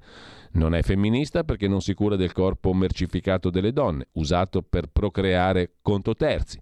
Non tutela le masse perché farebbe ingoiare senza filtro i dati di tutti noi al cervellone di una start-up straniera. E infine la sinistra non pensa ai bisogni perché non si occupa della sorte degli allevatori, anzi ne sostiene la fine favorendo il trasferimento del loro valore ai big dell'alta tecnologia, high tech. Il tutto in barba a ogni principio di precauzione che forse vale solo per il lockdown di Giuseppe Conte e le direttive anti-Covid dell'ex ministro Speranza. Se Karl Marx dovesse mai tornare in vita, vedendo i pronipoti si sparerebbe. Sarebbe interessante un film, vi ricordate come è ritornato? No? L'avevano fatto su Hitler e su Mussolini in Italia, è tornato il Duce ai, ai tempi nostri. Sarebbe molto interessante fare un film su È tornato Carlo Marx. Come la vedrebbe e come la penserebbe Karl Marx oggi? Intanto dalla nuova bussola quotidiana vi segnalo il secondo articolo, il primo è uscito l'altro giorno, eh, di Maurizio Milano sulla questione delle, delle, crisi bancarie. Le banche centrali che spengono l'incendio che hanno creato loro, è il titolo di questo secondo pezzo. Sul fallimento di Silicon Valley Bank e acquisizione di Credit Suisse da parte di UBS, nella prima parte di questa analisi, la causa non è da attribuire a errori o avidità, scrive Milano neppure alla mancanza di regole che invece ci sono in abbondanza. La causa sta in quella politica iperinflazionista delle banche centrali, le stesse banche che oggi, dopo aver appiccato l'incendio, sono chiamate a spegnerlo. Vi segnalo poi ancora un pezzo di Ugo Finetti su Italia Oggi, sulla verità eh, vera su Via Rasella, che non è quella bolsa di La Russa, ma nemmeno quella finora prevalente a sinistra. L'azione dei GAP comunisti di Via Rasella, che ammazzarono appunto la brigata di Bolzano, non fu approvata dal Comitato di Liberazione Nazionale di Roma, cioè era un'azione che il PC fece sostanzialmente per cercare di mettere in pista la, la strada della, dell'insurrezione armata, della guerra, che poi finì clamorosamente smentita dai fatti e con eh, la strage, la strage di Via Rasella fu punita con le fosse ardeatine. In ogni caso, altra vicenda antica, meno antica ma comunque antica, 28 maggio 1974, strage di Piazza della Loggia a Brescia, nuovo processo, nuovi accusati. A giudizio Marco Toffaloni, sospettato di essere uno degli autori materiali dell'attentato compiuto dai militanti di Ordine Nuovo. All'epoca era minorenne, oggi vive in Svizzera. Per gli inquirenti, prendo uno su tutti il pezzo di Davide Re su Avvenire, e per gli inquirenti è uno degli esecutori materiali della strage avvenuta nel 74 a Brescia, appunto una bomba nascosta in un cestino fatta esplodere mentre era in corso una manifestazione contro il terrorismo nero. L'attentato provocò la morte di otto persone, ferite 102. Ora Marco Toffaloni dovrà affrontare il processo che inizia il prossimo 7 settembre. Una nuova figura entra in quella tragedia degli anni di piombo. Vi segnalo anche, per chiudere la nostra rassegna stampa e poi ci ascoltiamo un po' di musica bella, direi, mm, eh, il pezzo di Luca Franci sugli statigenerali.com che ci porta in Messico, tra Messico e Coca-Cola. Coca-Cola è il pistolero più spietato del Messico. Perché? La Coca-Cola fa male, scrive Franci gli statigenerali.com. Bisognerebbe scriverlo sopra, come si fa sulle sigarette. Chi ne beve troppa si ammala, come nel Chiapas. È passato mezzo secolo dal Messico, faccia triste dell'America, cantava Paolo Conte con Enzo Iannacci. Le cose, per almeno i 5 milioni, cantava Iannacci su parole di Conte. Comunque le cose per almeno 5 milioni di persone che abitano al sud del Messico, nel Chiapas, sono cambiate poco. Da quasi 30 anni la guerriglia del movimento zapatista insanguina le foreste e le vestigia dei Maya. La disoccupazione e la miseria non conoscono tregua e se oggi il popolo del Chiapas è diventato il maggior consumatore mondiale di Coca-Cola, questo è tutt'altro che una ragione per rallegrarsi.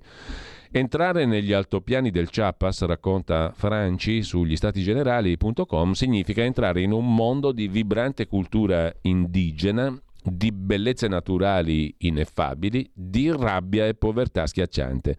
Significa anche entrare nel territorio della Coca-Cola, una delle multinazionali più potenti al mondo. A 10 km dal capoluogo del Chiapas, San Cristobal de las Casas, 186.000 abitanti, un posto di riti, candele, galline, sciamani e credenze antiche, c'è una zona nota per i costanti acquazzoni e le abbondanti sorgenti di acqua potabile che hanno appunto attirato la Coca-Cola.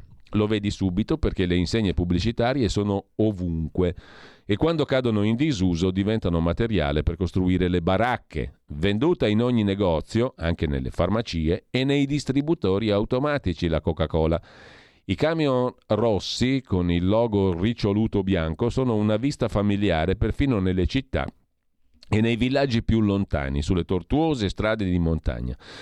Oramai nessun battesimo, matrimonio, festa per un santo patrono è completo senza la Coca-Cola per gli ospiti. Secondo Jaime Pague Piliego, autore di uno studio del Centro di ricerca multidisciplinare del Chiapas, la gente di laggiù beve in media 821 litri e qualcosa di Coca-Cola a persona all'anno. Quasi 16 litri a settimana o se vogliamo metterla al giorno 2,2 litri al giorno di Coca-Cola quella che il vice ministro della salute Uco Lopez Gattel ha definito il veleno in bottiglia, i cui effetti con la pandemia sono decuplicati a causa dell'elevata presenza di malattie croniche legate all'alimentazione. In Chiapas, il luogo dei guerriglieri, no? della retorica qualche anno fa andava di moda, il Chiapas, i guerriglieri, il Bertinotti e bla bla bla e tutti quelli lì, Coca-Cola.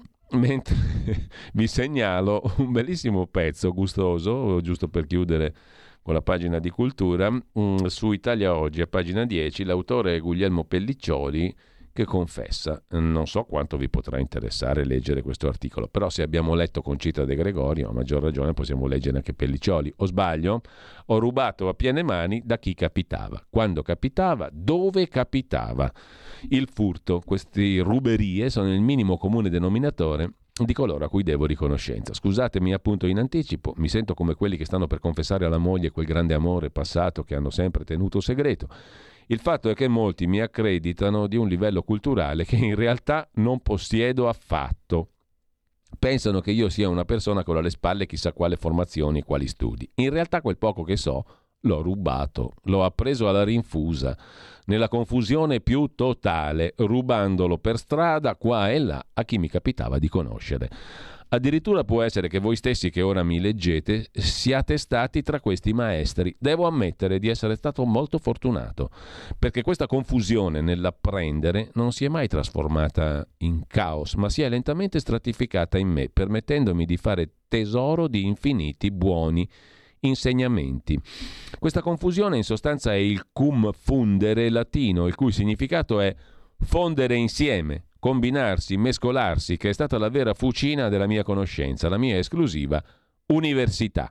Ho raccolto stimoli da tutti, alla rinfusa, senza seguire nessuna regola o un qualche metodo. Semplicemente ho imparato ciò che so senza particolari sforzi, accumulando esperienze e valori da chi avevo occasione di incontrare e di apprezzare. Ho quindi rubato a piene mani da chi capitava, quando capitava, dove capitava. Se volessi fare una sintesi di me stesso, potrei dire di essere il minimo comune denominatore di tutti quelli ai quali devo riconoscenza. Ammetto che questo continuo confronto ha affinato le mie doti di collezionista di idee, che col tempo si è trasformata nella mia qualità migliore, ovvero saper immagazzinare al volo le lezioni, unitamente a un'altra dote importante, riconoscere al volo i ricchi di cuore e di grazia, scartando immediatamente i mediocri e i banali.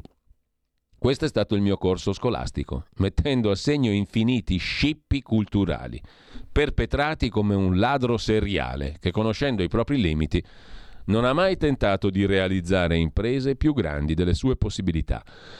Ho cominciato presto a sentire il bisogno di rubare agli altri, scrive Guglielmo Pelliccioli in questo bellissimo pezzo su Italia Oggi.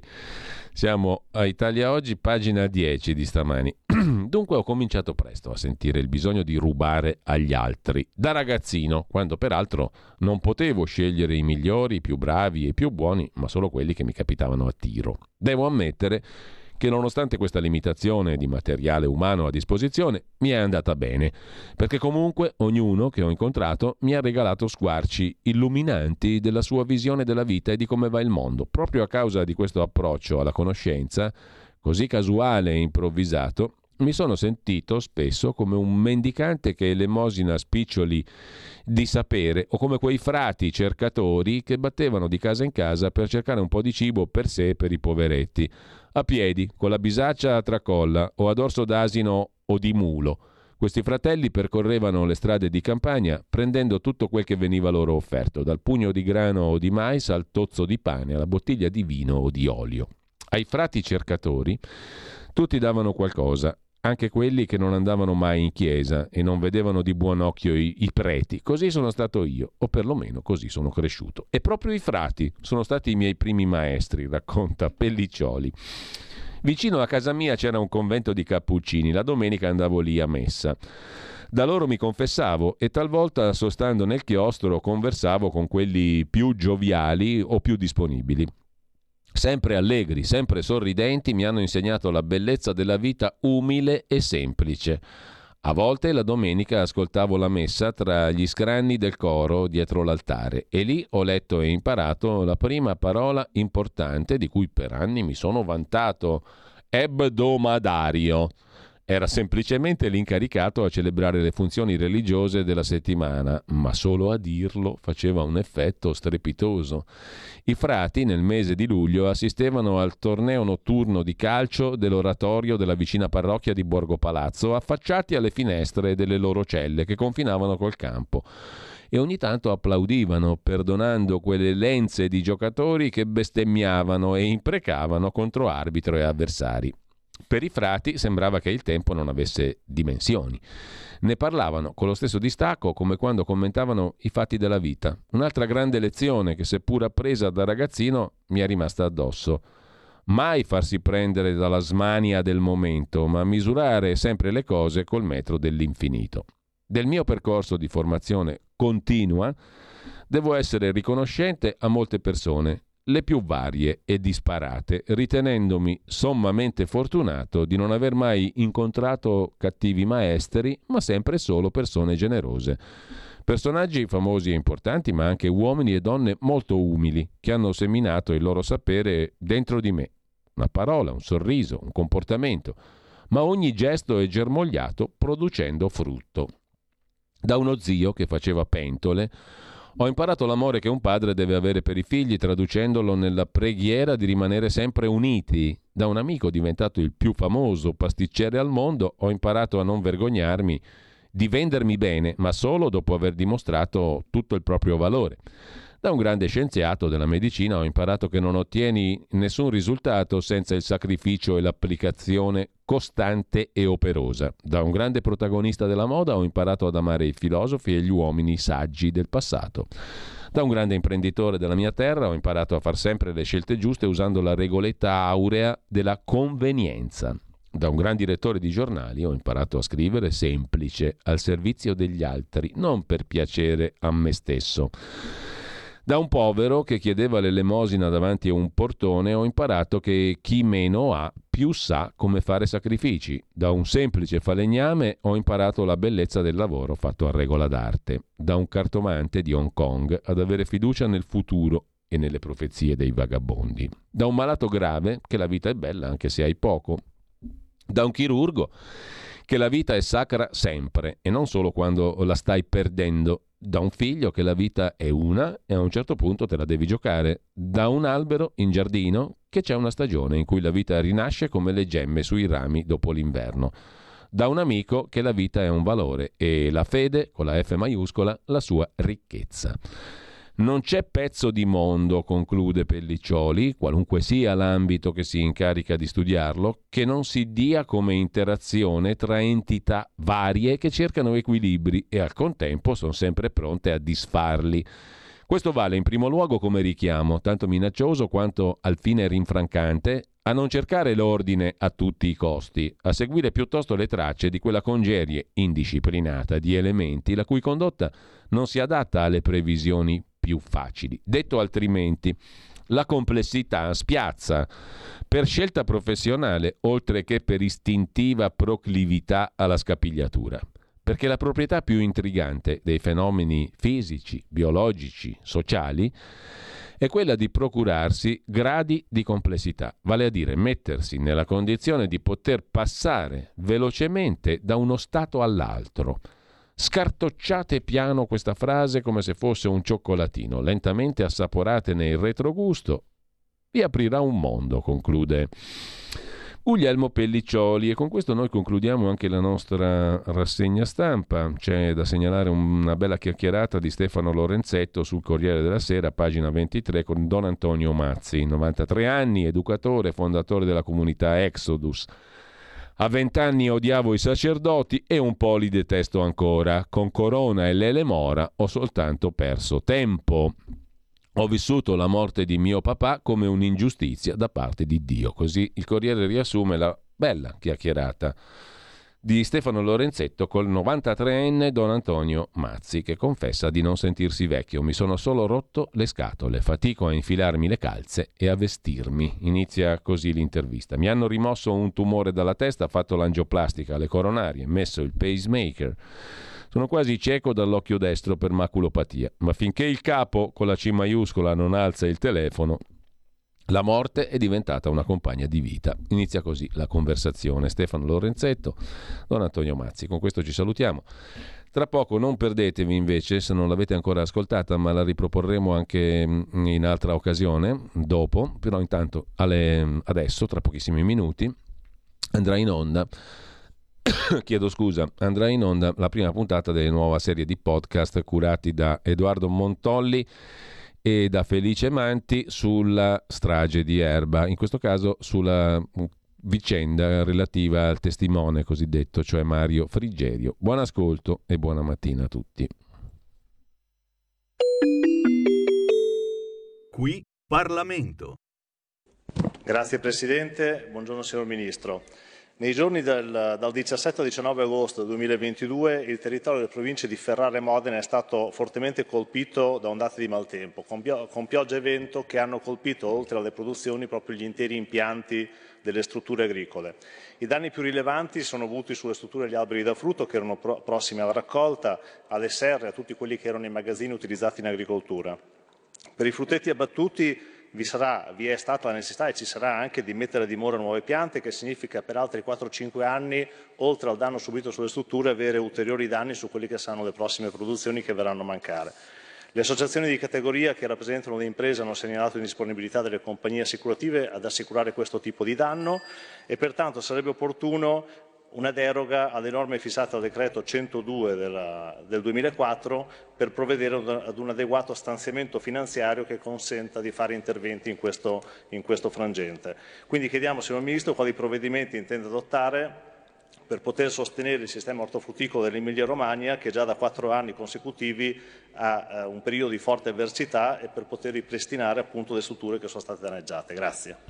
Grazie onorevole Bergamini. Il Ministro dell'Agricoltura, della Sovranità Alimentare e delle Foreste, Francesco Lollobrigida, ha facoltà di rispondere. Prego, signor Ministro. Signor Presidente, onorevole Bergamini, grazie di avermi posto il quesito. I fatti riportati nelle interrogazioni si riferiscono, come lei ha sottolineato, nel mese di agosto 2022 e al territorio in specifico delle province di Ferrara e Modena. Due sono gli eventi atmosferici evidenziati, ondate di pioggia e forte vento che hanno distrutto le produzioni agricole, frutta, verdura, vigneti, oliveti e le strutture agricole, serre, magazzini e fienili.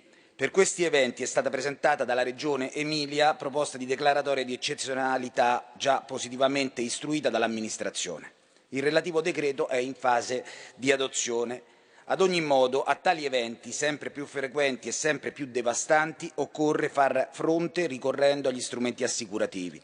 Sappiamo però che le compagnie assicurative sono restie ad assicurare i danni agli impianti frutticoli, in particolare quanto all'Emilia Romagna problemi sono insorti per il rischio di gelo, non invece per le altre avversità, grandine, eccesso di pioggia, vento, eh, in, eh, vento molto forte.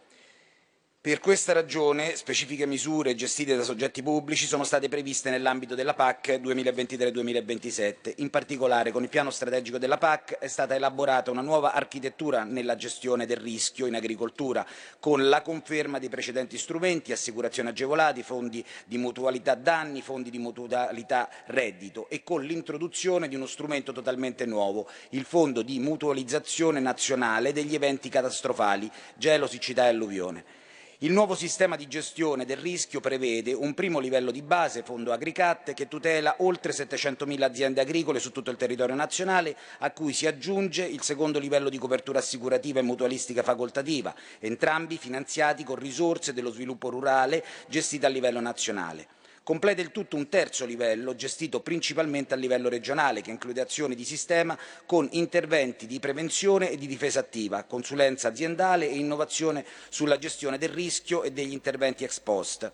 Il Fondo di mutualizzazione nazionale rappresenterà una copertura obbligatoria di primo livello, con l'obiettivo di coprire una parte dei danni catastrofali medi nazionali, fungendo da strumento per la resilienza delle aziende agricole e migliorando la sostenibilità e l'offerta del mercato assicurativo. Sappiamo peraltro che tut- non tutti gli agricoltori hanno la propensione ad accedere agli strumenti di gestione del rischio in agricoltura. Al fine di migliorarne la diffusione, il Ministero sta attivando una forte azione di sensibilizzazione e di informazione sui vantaggi derivanti da questo.